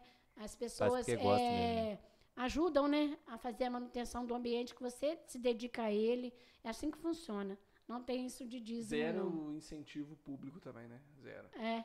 Às vezes a gente nem procura, porque quando você procura, às vezes, algum incentivo público, sempre tem alguma coisa atrás desse incentivo Estou querendo algo, público. algo em troca. né? Então, É, o a gente, né? Estado laico que não é laico, né? Então, aí, às vezes, a gente prefere fazer assim pra, né? Não, muito mais foda. Entendeu? Parabéns pra você. sério. Mas aqui em Dutra as pessoas ajudam muito, sabe? Todo, todas as casas, como eu disse no início, nós temos 10 casas espíritas em Estufo Dutra. Se quiser citar o nome Entendeu? delas, a localização pra galera Tá? conhecer. Eu vou. Agora nós estamos com- voltando a, a retornar com as nossas atividades, que o ano passado ficou todo parado, sendo todo online. E tudo acontece por uma coisa, o acaso não existe. Antes da pandemia, no, no universo online, tinha muitas coisas da doutrina, mas muitas coisas que eu não achava muito legal. Eu não via conteúdo. Tem sim, o Haroldo Dutra, se você for acompanhar, nós, 10, o Rosano, o Raul Teixeira, o Divaldo Franco, né, as coisas do Chico. Tem muita gente boa, tem várias, eu podia citar aqui N nomes, tá? Mas com a, pandemia, isso foi se fechando, se fechando, igual tem muito conteúdo bom. Muito conteúdo bom mesmo, tá? Tem muita coisa da União Espírita Mineira, tem muita coisa do CRE. Nós aqui em Dutra pertencemos ao sétimo CRE. É o Conselho Regional Espírita, nós fazemos parte desse conselho, né? A AME de Juiz de Fora põe muita coisa. As casas aqui, a cabana tem todos uns estudos online. A minha casa eu não tenho na, na mídia assim, não. A gente tem um trabalho virtual, sim, mas é feito só com o pessoal da casa mesmo. E agora que a gente colocou o Facebook e o Instagram, mas tem poucos dias até, entendeu? Porque o nosso núcleo é muito pequeno. Então, a gente ficou mais fechado ali naquele grupo mesmo, até porque tem muitas pessoas mais, é, vamos dizer assim, menos jovens, que faz parte da nossa casa, que tem dificuldade com tecnologia. Então, para não perder, a gente preferiu ficar numa coisa mais ch- fechadinha para a gente. Mas nós já estamos voltando. Eu derrubando o fio, gente. Maridão, que isso, Maridão. É. Nós estamos voltando ao, ao trabalho presencial. Na nossa casa, nós temos toda segunda-feira a nossa reunião, que a gente chama reunião de cura. Não é é da minha casa, que é Estavo Dutra, é na segunda-feira, porque todos os grupos de fraternidade que existem no Brasil é na segunda-feira, porque a gente segue um estatuto que é único para todo grupo de fraternidade. Então, todo grupo de fraternidade tem essa reunião na segunda-feira. Na terça-feira, nós voltamos com a nossa reunião de desenvolvimento mediúnico. Na quarta é o virtual, é o estudo virtual que a gente tem. Na quinta-feira é a reunião pública com estudo do Evangelho e Passe, é aberta, já está funcionando. Aqueles que quiserem podem ir lá participar com a gente. E na sexta ainda está no virtual. E no domingo a gente faz esses eventos que eu gosto, a gente vai fazer a galinhada, o basata pechincha no domingo, tá? Agora, aqui tem a cabana. A cabana tem vários estudos virtuais. Eu não tenho como te precisar quais são as reuniões que já estão públicas. Isso eu não tenho. Poderia até ter procurado antes, mas eu me esqueci. Sou Deu sincera em dizer. pô. É, mas o Davi Paz dos. Santos está funcionando já direto com as reuniões presenciais. As a gente diz reunião pública, é essa que as pessoas podem ir participar com a gente. A reunião fechada é para os trabalhadores da casa, para os médicos. A gente estuda, a gente faz aquela reunião fechada ali para poder estar desenvolvendo, para estar trabalhando em prol do próximo, né? E a reunião de cura, às vezes a gente tem uma pessoa que está necessitando, a gente mentaliza as energias todas para aquela pessoa e o fluido vai, tá, gente? O Anitta lá, o Davi Paz dos Santos é aqui no bairro de Fátima. Perto da passarela. Perto né? da passarela aqui, é. É. Do lado do o, Bocão. a cabana espírita. É, é- Não, do lado de algum, alguma lanchonete, restaurante ali no bairro de Paga Fátima. nós. É, É. paga nós aí que nós falamos o nome. a, Alô, Gezinha, vai pagar nós. a cabana é perto de um restaurante também, tá, gente? É, É, mesmo. no centro da Tá cidade. Perto da minha casa, perto da casa do meu pai, quem sabe, aí é, É. bem na rua ali. Ó, tá Tá. vendo aí, ó. O Anitta é no Rabicho, lá, lá no finalzinho do Rabicho, próximo a aonde é o não é pra cima o negócio é Perto da quadra ali, não. não perto da, vamos dizer da maçonaria, Uhum. próxima à maçonaria, Ah, tá. né? Sei, já. É o Anitta Borella tem aqui e nós temos é, em Santana de Campestre, Anitta Borella de Campestre, tá? Temos em Dona Eusébia, o centro de Dona Eusébia também, que é um Luz do Evangelho, não, Luz do Evangelho. São Mané do Guaçu temos dois, Tenda de Luz e Luz do Evangelho. No Cabibó temos Sebastião Martins Diogo, que é na subida do Morro do Cabibó ali Uhum. tá? E não é, eu tô tentando lembrar, Amor ao Próximo é de Piraúba, que também faz parte da nossa AME aqui. Piraúba também tem. Me fugiu o nome do. no- ai, deixa eu me lembrar, o de Caminhos da Luz, que é o de Dona Eusébia, é o do Serginho. Do Serginho não, né? Um trabalhador da casa lá, o Serginho. Entendeu? Então, as- todas essas casas estão trabalhando, já voltaram, entendeu? Se alguém quiser procurar, quiser conhecer, porque, gente, o conhecer não faz mal a ninguém. Eu vou lá. Eu sou convidada para ir num culto, numa igreja evangélica, eu vou, não tem problema nenhum. Sou convidada para ir num batizado na igreja católica, eu vou, qual o problema? Não é porque eu sou espírita que eu vou É ficar aí. dentro do meu mundinho Privar. espírita, não. Eu, vou, eu, eu sou um ser social. Então a gente vai em todos os lugares, entendeu? O problema é, é quando tá no, assim. seu, no, no mundinho e, e condena o mundinho dos outros. Ah, que é não, não condeno o mundinho de ninguém. Eu vou não. lá, você só me Entendeu? Já vai. conheci quando o seu Jorge era vivo, que tinha o centro dele de um bando aqui no bairro de Fátima. Uhum. Eu fui lá ver como é que funcionava, conhecer, sim. Só para ver. A gente aprende muito. Sim. Todo lugar, que- tudo na nossa vida é questão de saber é, administrar aquilo que você está vendo e tirar conhecimento. Absorver. Eu digo que, é, como dizia o Candinho na novela, né? Tudo que é ruim é para melhorar, né? Tudo que é, de, que é de ruim vai melhorar depois. Mas eu costumo dizer que as coisas ruins, elas já são ruins por si só. Mas até nas coisas ruins tem algo de bom. A gente tem que tirar um fruto de bom daquilo. Porque o ruim, ele já se mostra. Uhum. Entendeu? Então ele já aparece fazendo o que não, não é muito bom, mas ele se mostra. O- as coisas boas às vezes ficam ocultas. Nem sempre. As, as coisas boas se mostram. Às vezes tem alguma coisa muito bom acontecendo, mas ninguém nem fica sabendo. Entendeu? Eu me recordo que estavam na, na época de política falando, falando, falando, tanta coisa, tanta coisa, mas ninguém falou de um cara que foi lá no Nordeste, estava tendo um problema de seca numa escola nem nada, ele perfurou um poço, não sei quantos metros de profundidade, conseguiu jogar água e jorrar água para aquela escola. Não foi falado em lugar nenhum. Porque era uma coisa boa, mas o que era de ruim estava sendo vinculado. Isso aí não dá audiência, Entendeu? né? O- É, não- é, essa tragédia boas não- que. Infelizmente, tragédia, acabou coisas maus, tem muito mais audiência do que é bom, né? Mas Vamos falar das coisas boas. Tem tanta coisa boa, gente, né? Para ser dita. sempre. Eu, Tem quando. Quando, Tem, tem bastante. sa- falar, quando Pode eu terminar. morei no Rio, eu nunca me distanciei da doutrina. Porque eu fui criada aqui, fui evangelizada na cabana, na fundação, na mocidade, fui para a mocidade, trabalhei na mocidade junto com a tia do Luiz, a Carla, aqui na mocidade. Nessa época, seu pai até frequentava também mocidade, o Luiz. A gente frequentou aqui mocidade. Aí, quando eu casei, fui para o Rio, cheguei no Rio, eu fui procurar a doutrina no Rio. Eu fui frequentar uma casa que era no Meia. Eu ia de metrô, que era mais fácil, né? Loco- Locomoção, tá? Nunca deixei de, de procurar. Voltei para cá, primeira casa que eu fui, quando eu voltei para Pastor Futuro, não foi a Cabana, foi o Anitta Borella. Só que aí, eu já tinha a Lohane pequenininha. Ficava muito difícil, porque tinha que ajudar ela com os deveres da escola, as coisas. Com a casa tão perto de mim. Porque o, o irmão casa dentro da minha casa. Aí eu peguei e fui pro irmão Carlos. Fui convidada para evangelizar, fui para lá e tô lá até hoje. Ali agora acho que vai, é minha casa mesmo. Eu tinha que ser ali, entendeu? Tá predestinado ali. Entendeu? É, é, ó, mas eu colaboro com as meninas na mocidade do Davi, Uhum. entendeu? Eu sou colaboradora delas lá na mocidade. Hoje é, é, a gente tem a AME, que é a Aliança Municipal Espírita de Sofo Dutra. Hoje eu estou como vice-presidente da AME. Eu, Guilherme, é o presidente, eu sou a vice-presidente da AME. Guilherme de Campestre? Guilherme de Campestre, ele é presidente da Anitta Barella de Campestre. E dentro da AME tem vários departamentos. Eu gosto de estar no DAI, que é o Departamento de Atendimento Espiritual, mas eu participo do DAM, que é o Departamento de Assistência Mediúnica, entendeu? Eu, é, onde, é, no DIGE, que é da Infância e da Juventude, que é com a mocidade, com o pessoal, sabe? Então, o que eu puder ajudar, ajudar. Às vezes até ela me reclama um pouco, sabe que não tem tempo para ela. Mas é mentira, gente, eu tenho tempo para ela sim.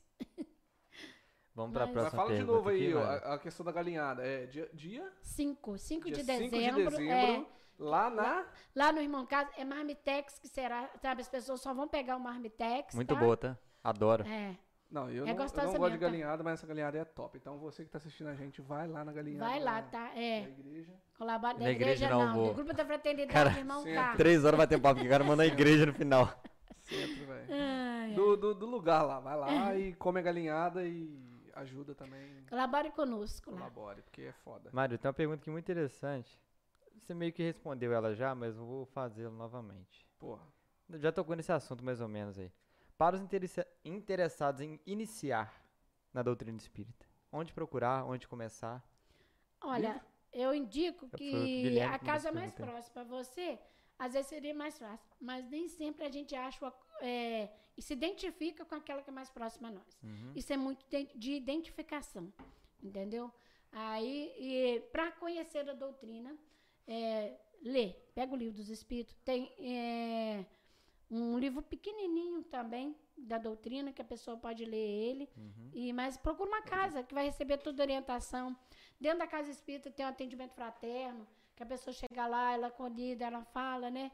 E se quiser conhecer, se quiser aprofundar, entendeu? Que às vezes a pessoa está tendo problemas em casa, às vezes é da mediunidade, mas ele não sabe que é da mediunidade, como ela é inerente, mas às vezes, estão ouvindo aqui agora, pode despertar isso, procure qualquer uma dessas casas que eu disse, que vai ser bem acolhido. E Então, por exemplo, não existe algo, começar na mocidade, por exemplo, começar com Pode também não. Aí fica a critério da a pessoa. critério da se- pessoa. É, não adianta pensar que vai chegar numa casa e vai logo para uma reunião mediúnica, Uhum. porque isso não existe. Porque, primeiro, você não sabe o que está acontecendo com você, você não tem conhecimento nenhum. Segundo, você não está harmonizado. Terceiro, conhecimento nenhum. Então, primeiro você vai ter que começar a estudar, a conhecer, a compreender o que está acontecendo, as sensações que você tem, para depois você estar fazendo parte de uma equipe. Mas isso tudo. A gente diz que na casa espírita, todo mundo é médio. Até aquele que chega só para varrer o salão. Ele é médio, ele está ali trabalhando. Aquele que põe um copinho de água para pôr água fluidificada, ele é médio, ele está trabalhando. Porque todo trabalho é digno, né? E principalmente dentro da doutrina, todos têm a sua função. Entendi. Aí, galera, ó. É, próxima pergunta. As religiões, ao seu ver, são tóxicas se levadas a, a fundo? Por exemplo, uma pessoa que. A gente vê muito isso no. Assim, sem querer né, generalizar, né? Mas os evangélicos, por exemplo. Eles têm. Eles não. Algumas pessoas dentro do- da doutrina evangélica lá eles têm algum tipo de. Ah, impo- gostam de impor algumas coisas. Então isso é, é uma toxicidade para a sociedade em si? Foi, ficou Olha. meio, meio complexo isso aí, mas deu pra entender, né? É, eu não, não, não vejo como tóxica. Eu vejo assim, que às vezes a pessoa tem uma, uma crença, Uhum. vamos dizer assim, uma crença, e ele acha que a dele é a melhor de todas, ou então que a dele é que vai suprir mais, Uhum. e ele quer impor ao outro isso. Eu vejo assim. Agora, cada um tem o direito de ir e vir para aquela que acha que é melhor a ele, entendeu? Eu não, não creio que ninguém está em algum lugar porque é obrigado. Se ele está ali porque algo para ele foi ali que mexeu com ele. Aí ele se sentiu é, fazendo parte daquilo. Uhum. Entendeu? Claro que a gente vê muita loucura por aí, né? No- em 2012, não teve aquele cara lá nos Estados Unidos que reuniu um povo lá, falou que o mundo ia acabar, botou todo mundo dentro do celeiro, um louco. Existem as pessoas assim também, que são só os profetas, que se diz um profeta, que você tem que me seguir, que eu que sou correto, vem comigo, que comigo você vai estar salvo. Existe, entendeu? Mas isso aí é cada um Não é a religião que causa não isso, é na a verdade. religião, É- não é. Isso aí é do ser. É o ser que está fazendo essa imposição. Não é a religião. Porque as religiões nenhuma é ruim, gente. Toda religião ela tem um fundo de ajuda a alguém, que acha nela um ponto, é um apoio. Eu vou parafrasear um companheiro nosso aqui, Felipe. Deus é top. o que estraga é o fã-clube, tá ligado? É, pode crer. Parafraseando, amigo. Salve, salve, Felipe. Um abraço pra você, velho. É isso. Ah, vou escolher uma última aqui. Ô, teve muita pergunta, marido. Caralho, Teve, hein? teve bastante. O fã-clube seu lá tava, É, teve uma ativo, pessoa, o Ivan, amigo meu lá de Campestre. Ele mandou assim: Marilda, fale um pouco sobre os obsessores e sobre sua doutrina. Você falou um pouco sobre sua doutrina. Vou complementar. Quais outros espíritos que existem além dos obsessores? A gente falou muito de obsessor aqui. Espíritos de luz que eu sei que existem, mas Ah, quais Os são? top dos tops são os espíritos de luz, vamos dizer assim. Os Deus top é top? Top Deus, Deus é top, top? to- Deus é top top, né? Deus é top, Aí top. tem os tops também, que são os espíritos de luz, vamos dizer são- assim. são Não, não brincando, né, gente? Mas é. Existe é, espíritos de toda gradação, vamos dizer assim, Uhum. como se fosse uma gradação, né? Aqueles que estão evoluindo, nós estamos num quadro ainda de evolução, mas tem aqueles que já estão evoluindo além de nós, tem aqueles que já estão em patamares além de nós. Tem espíritos que pedem para voltar aqui na Terra por missão, para ajudar alguém, uma família, um ser querido que ele deixou por aqui, que em alguma época passou com ele, para vencer uma dificuldade. Tem muito. É muito comum você ver isso. É, espírito. é, hoje eu estou na condição de mulher, mas espírito não tem sexo, tá? Espírito é assexuado, vamos dizer assim. Ele ganha o sexo quando ele encarna. Que aí ele vem, um menino ou menina. Mas no normal ele não tem sexo. Tem casos assim Tá. também que não sabe até hoje se é menino ou se é menina. Pra mim. Ó, sem querer, velho. Não, mas tem a galera do LGBTQIA+, lá que... Como é que é? o- Peixe cancelado, o é. Plus lá, o que não, que não sabe que Não, sexo mas é ainda. é. Não, mas cada um Uhum. vai para um lado ou outro, né? Vamos dizer assim. Mas como o espírito não tem sexo, eu estou como mulher, hoje você está como homem, tá? Mas aí, em alguma era, eu- quando eu estive aqui como homem, eu fui pai de alguém que eu deixei pelo caminho e esse está em sofrimento ainda. Mas eu consegui, através da- de várias encarnações, evoluir, tá? Aí eu peço para voltar aqui, junto com aquele irmão, para ter condição de ele avançar também. Porque para ele poder crescer Dá o também. caminho pra ele. É, é, no plano espiritual, tem muitos espíritos de corações endurecidos que estão voltados para o mal, que eles só conseguem é, se redimir quando o espírito, aquele, aquele espírito que foi mãe aparece diante dele, que ele em lágrimas ele consegue se libertar para poder prosseguir. Na- no- tem um, o Divaldo, quando ele começou, começou muito jovem, né, também, com os problemas dele, ele tinha um obsessor. E o obsessor perseguia ele muito, voltando ao obsessor, só para Uhum. voltar ao, ao, ao- à elevação. Aí ele tinha uma perseguição, tudo, então ele não conseguia entender por que aquilo, né? Até que um belo dia, a gente sabe que ele tem um- uma casa de apoio, né, lá na Bahia. Ele adotou aquele monte de criança, deixaram um bebê na porta da casa dele. E ele pegou aquele bebê, né, e cuidou tudo e tal. Aí ele quebrou aquele elo. Porque aquele bebê que veio ali tinha sido a mãe daquele espírito que era o obsessor dele. Quando ele viu o amor que ele pegou aquilo ali, ele desfez aquele mal que ele estava impregnado em cima dele se libertou e foi crescer. Entendeu? Entendi. Aí ele foi evoluir. E aí tem muitos espíritos é, de luz, vamos dizer assim, né? Que trabalham muito em prol da humanidade. Todos trabalham muito. A, Sheila, que é uma mentora do nosso grupo de fraternidade, ela foi enfermeira na Segunda Guerra. Alemã, enfermeira. E ela ficava nos campos, né? Lá e tal. E, e ela cuidava. E ela desencarnou, continuou cuidando de doente. O amor que tinha tanto por aquilo continuou cuidando, entendeu? E ela é uma mentora. Eu vi num, num- nos videozinhos lá, que eu tava antes de vir pra cá.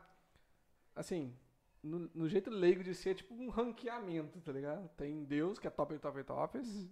Aí depois vem os, os seres de luz, né? Uhum, Depois vem os anjos. isso. A gente pode falar que os obsessores são a, A escória a da. ralé da parada? Coitados dos irmãos, eles só são mal porque eles não entenderam ainda que pode ser do bem, gente. Mas isso é uma última Entendeu? etapa. Abaixo deles não tem. São os piores, no caso, assim. É, os obsessores. a maioria dos espíritos são brincalhões. Eles fazem algumas coisas com, com as pessoas na mediunidade, mas que eles querem ver é zoar, são zoador. Vamos Os dizer assim. são da, da, são da os brincalhão, zoador.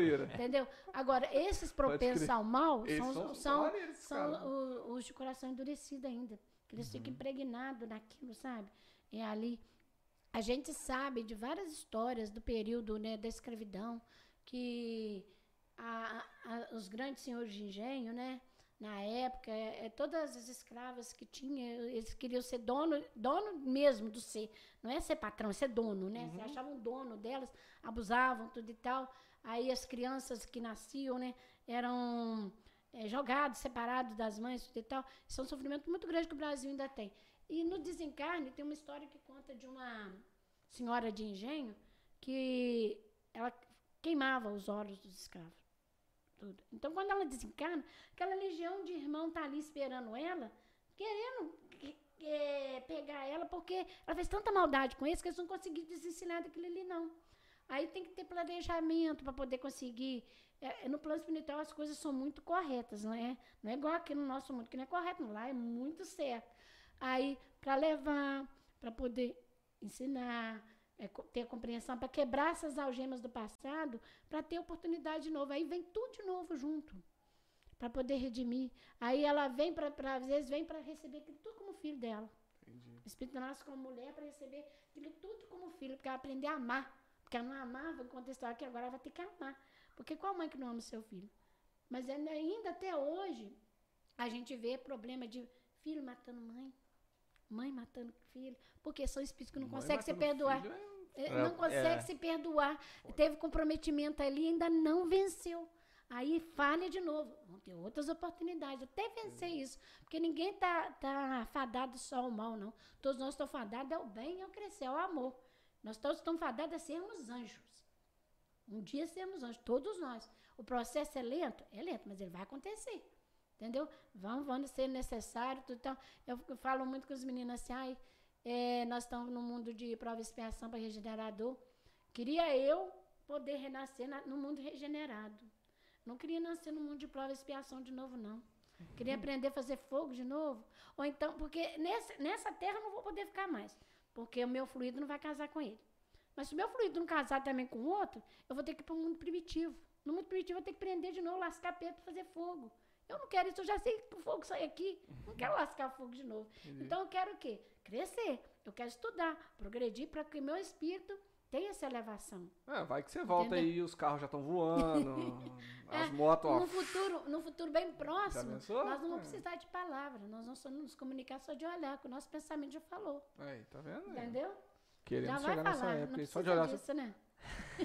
tá ligado? Uma última pergunta aqui que surgiu agora. Sua. É, é minha. É, existe a possibilidade, são duas perguntas em uma. Existe a possibilidade de existir um novo Chico Xavier aqui no Brasil? Porque eu creio eu que o Chico, Chico Xavier seja o maior. Médio E- do Brasil. é, É, né? assim, Um referência. dos maiores referências, né? Isso. Ô, Luiz, eu creio que ele cumpriu a missão dele. Eu não sei se dá tempo de vir um outro com o mesmo estigma para cumprir uma missão como a dele. Parecido. É, entendeu? Como a dele. Tem muita gente boa aí Uhum. fazendo trabalho, entendeu? Mas eu não, não é me dado saber isso, Uhum. né? Porque o processo está acelerado da Terra. Eu não sei se dar conta de voltar alguém para estar fazendo. Não ele, né? Um outro que já esteja encarnado, porque os espíritos de estão encarnando. Adelo já encarnou, é, Emmanuel já encarnou em São Paulo. Só que a gente não sabe quem é, mas já voltou. Uhum. Entendeu? Assim, eles estão voltando para poder fazer essa passagem de mundo. Chico pode ter encarnado. Isso que eu ia Entendeu? perguntar, era outra pergunta. Entendeu? Chico Xavier tem a possibilidade de reencarnar?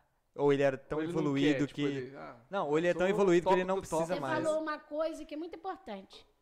Não quer. Não quer. Tem não espírito que não quer nascer. Querer. Ah, entendi. Pode não, Não querer. quer, tem espírito que não quer nascer. E ele tá, principalmente os propensos ao mal, eles não querem. Eles estão eles estão no grupinho deles, acham que estão muito bem, Top. aqui, né? Vou ficar por aqui mesmo, tudo e tal. Aí tem uma encarnação que é chamada compulsória, que Deus obriga ele a nascer. Aí ele vem numa condição que ele não tem de Já fazer mal a ele de forma nenhuma. Ele vai passar por essa existência preso numa matéria, mas de uma forma que não tem condição de fazer mal nenhum a ele. Um castigo, talvez? Entendeu? Não é um castigo, é uma misericórdia. Porque se ele fizer mal a ele de novo, ele não vai crescer. Ele precisa crescer. Para ele crescer, ele tem que depurar. Então, ele está tão cheio de chagas, vamos dizer assim, no seu perispírito, cheio de manchas, que ele precisa de ir limpando aquilo aos poucos. Mas se ele. é, não vou aqui generalizar, mas a gente vê. é, às vezes o espírito tem uma existência que ele fica ali, na cama, 20, vive 20 anos, 30 anos, mas ele cresce fisicamente, mas não evolui nada no intelecto, né? Mas ele tá ali. Enquanto ele tá ali, o coração tá pulsando, ele tá limpando, depurando. É uma prova para ele muito forte, uma prova para os pais que recebem esse filho, porque é para a família, né, que tem um, um- um- é um sofrimento muito grande. Você saber que você tem um ser e ele tá ali, mas não tem como ele ser além do que ele tá ali. Existem situações assim. Uhum. E muitas, não são poucas, entendeu? Quando começou a nascer aquelas crianças com anencefalia, né? Eu fiquei pensando muito, olha só, a necessidade de um espírito vir e crescer com essa deficiência, mas com possibilidade de crescer. Eu sigo muito aquelas meninas lá do norte, né, do Pará, que elas estão do Amazonas, as duas que têm anencefalia, a mãe delas Microcefalia. é microcefalia. Elas como elas evoluíram, tem uma agora que é a primeira mo- modelo fazendo desfile e tudo. A outra já tem mais comprometimento. Entendeu? Então, você vê, tudo é necessidade do espírito. O espírito vai evoluindo, evoluindo, buscando formas de se redimir. E a misericórdia de Deus é tão boa que ela não. Seria muito prático falar assim: eu não quero, vai ficar, então você fica por aí. Ele dá mais uma chance. Não, ele não falou que nenhuma das ovelhas dele se perderia. Então ele luta para que ele possa progredir. É, então no, no, no quebrar dos ovos, no- nos finalmente, todo mundo Deus é top. será sal- salvo, porque ele terá. Ele pode ter 250 mil vezes chances de De fazer o certo, ele vai Tem, fazer. tem espírito que às vezes Deus é está top. há séculos parado, estacionado ali naquele mal, no mal, no mal. Eu li, tem uma escritora espírita, né, já desencarnada, Dona Ivone do Amaral. Eu até fiz um estudo sobre ela. E eu li já muitas obras dela, até o, o Vale dos Suicidas, né? Também em- ele fala muitas histórias sobre a situação dos irmãos que estão lá. É, tem um livro dela que ela conta de um espírito que ele estava doente, aí ele foi para Petrópolis, na casa. é, aliás, ele morava em Petrópolis, ele tinha uma mansão em Petrópolis. Só que ele suicidou com um tiro na boca. Um certo dia lá ele pegou a arma e botou aqui, suicidou. E Dona Ivone estava com problema de saúde. Ela foi passar uns dias por causa dos áreas de Petrópolis, sempre bem falado, os áreas para abrir os pulmões, ela foi para lá. E ela, como médium, ela visualizou o fenômeno. O espírito já tinha um tempo que tinha desencarnado dessa forma, mas ele estava ali. Toda noite ele cometia o mesmo ato. Ele abria a gaveta, pegava o revólver e já estava há tempo desencarnado. Mas ele não saía, não conseguia se libertar daquele ambiente que ele tinha criado ali. Aí ela, como uma grande médium, né, doutrinava, sim, divinamente, conseguiu quebrar esse elo para ele se render e seguir em frente, para ter uma nova oportunidade. Entendeu? É, a oportunidade é para crescimento do espírito mesmo. Misericórdia. É, então, é o, A é misericórdia que todo- divina. todo- todos terão chances até alcançar. Teremos o- chance, eu e você. Todos nós aqui. é. Teremos, Isso aí. todos nós. Inclusive eu, né? Com certeza, todos Principalmente nós. Não, eu, você né? vai precisar de muitas chances É. ainda, relaxa. Fala Deus, Deus é top. Que é isso. Ô, marido, queria te agradecer por ter aceitado esse Pô, que papo convite. foda, gostei, velho. Gostei. Obrigada. Não mudou É. nada na cabeça dele, não, mas... Assim, O- é, assim mas é, é bom dar a chance de, de poder falar, É. conversar sobre. É Dá- interessante. Quem sabe agora vai sair um despertar dele. Que ele possa ter, assim, às vezes ele- alguma coisa tocar, ele assim, eu vou ler alguma coisa. Aí ele vai se descobrir. Porque às vezes ele ainda não se descobriu, não está no tempo dele. Sim. O tempo é de Não só um, ele, né? as pessoas estão Não, acompanhando a gente. pode também. ter pessoas Entendeu? que Não seguem a mesma precisa linha. fazer isso, não, tá, peixe? Só Tá. tô dizendo. tá. Nossa, Mário tá me impressionando aqui, velho. Caralho. Eu acho que eu vou mandar um livrinho pra ele, gente. Aí, tá vendo, caralho? Manda a Bíblia lá, ó. Brincadeirinha, Né, brincadeirinha. Livro dos Espíritos. Livro dos Espíritos, Eu tenho em casa, velho. Aprendi hoje que é, Livro dos Espíritos é só um É. do volume 5, que é o top dos top do volume. Do, do, Eu do Tem sabia, não, eu todos. perdi essa. Cinco. Ela falou cinco livros. O, o Livro dos Espíritos tá Mais completo que a Bíblia, ou seja, o Espiritismo é melhor do que o catolicismo. Ah, Você comprou briga com todos os católicos Não, agora. não, Puta que não. pariu. 95 não. Não, gente, eu jamais tá? disse isso, né? Todas as religiões são Mas boas. Desde o né? começo tá falando que todas as religiões é top, só que ele acaba de falar que o cara queima o filme. né? Nada disso, sabe? A Bíblia tem os livros sagrados da Bíblia. Toda religião tem os seus livros sagrados. Sim. E cada um segue né, aquilo que lhe convém. Né? A única coisa que eu digo que o livre-arbítrio é tudo da nossa vida. Eu posso Também tudo, né? Só que nem tudo me convém. É isso. Entendeu? Então, É o que eu faço a minha caminhada sempre assim. Eu posso ir ali? Eu posso. Mas eu devo. Sim. Entendeu?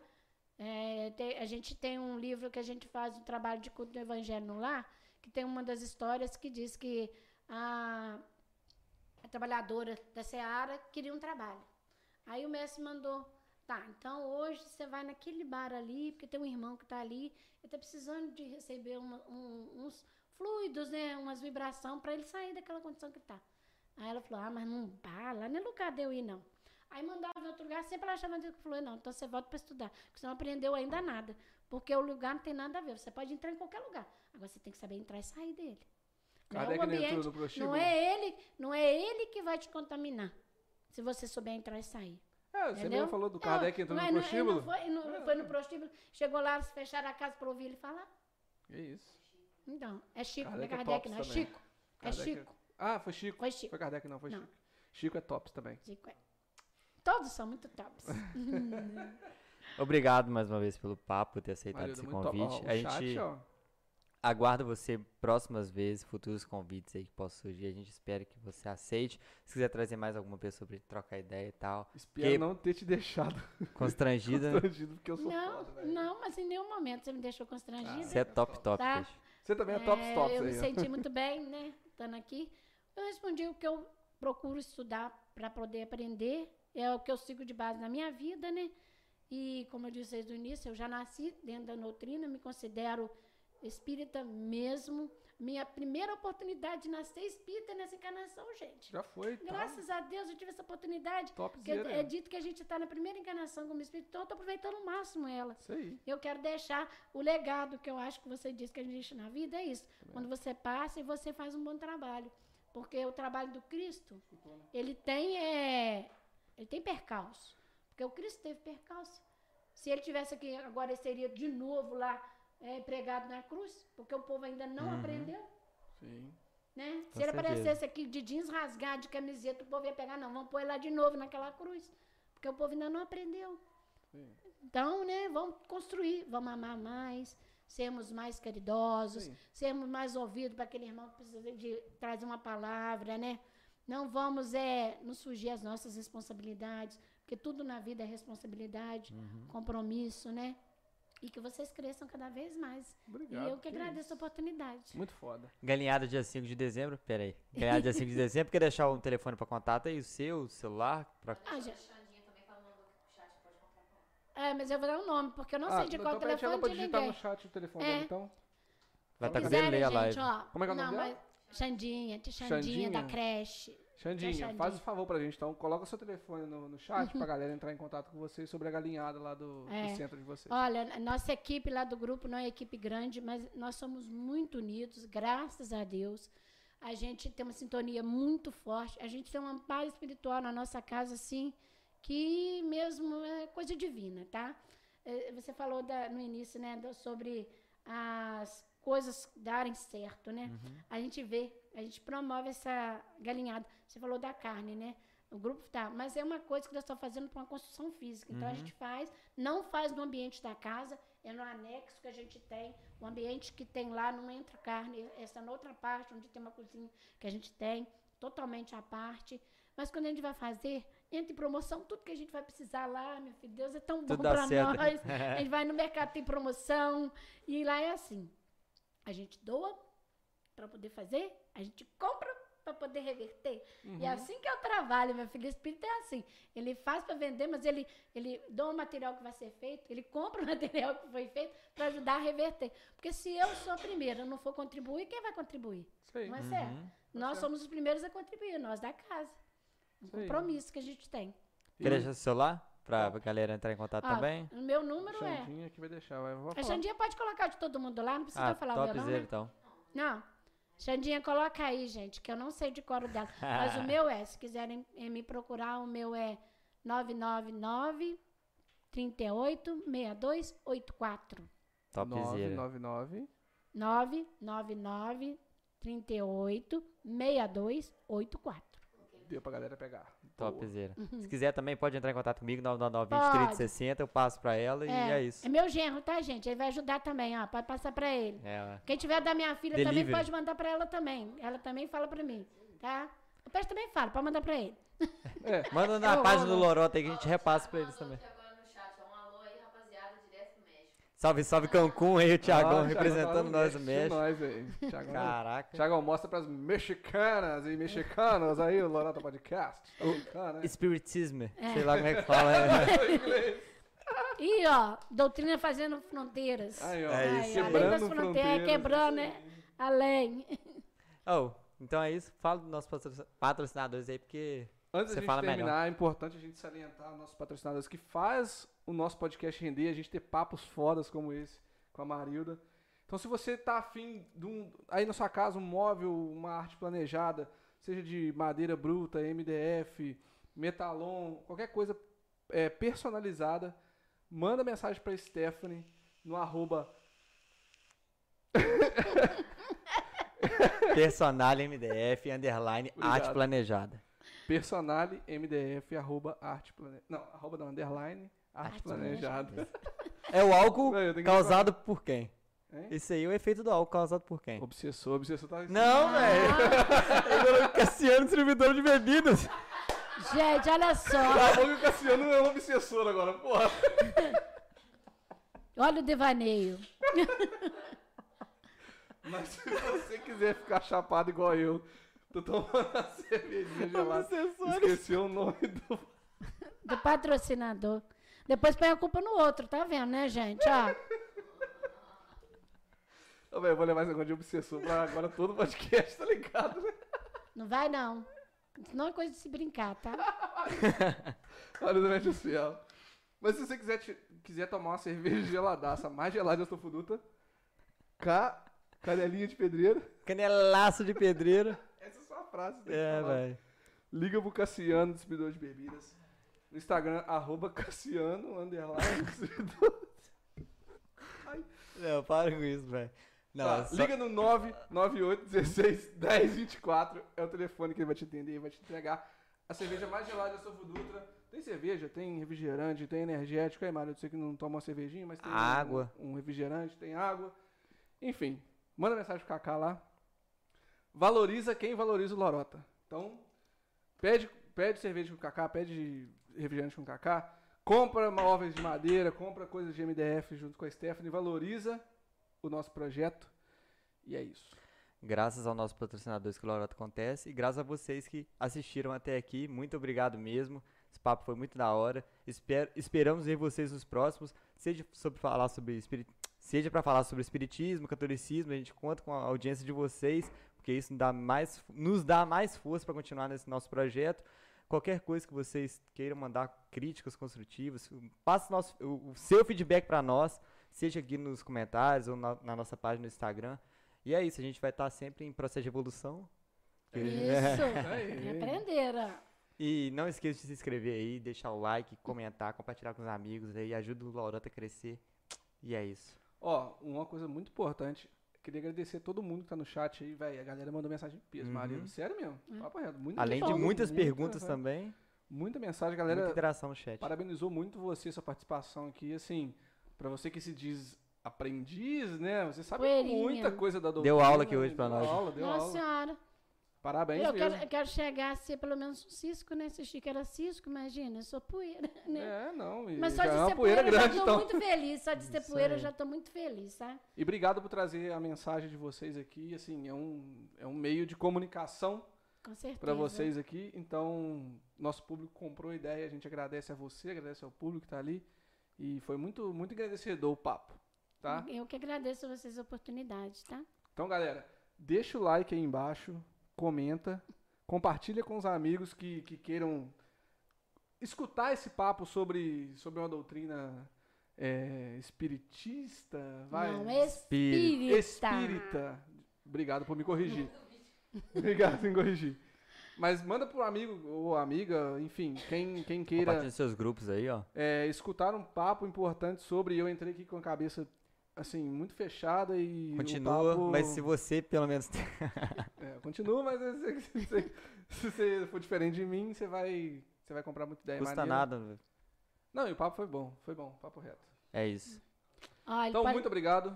Antes de você terminar, vocês podem ter certeza que o despertar do, do- ele Vai ainda vai vir. surgir. Vai tá? chegar, vai chegar. No Gustavo, ele ainda vai despertar. Pode ter certeza. Vem despertar. Então, eu tô, tô esperando. Marília, obrigado, sério mesmo, obrigado. Valeu. Galera, um abraço, até o próximo episódio do Lorota Podcast. É isso, valeu.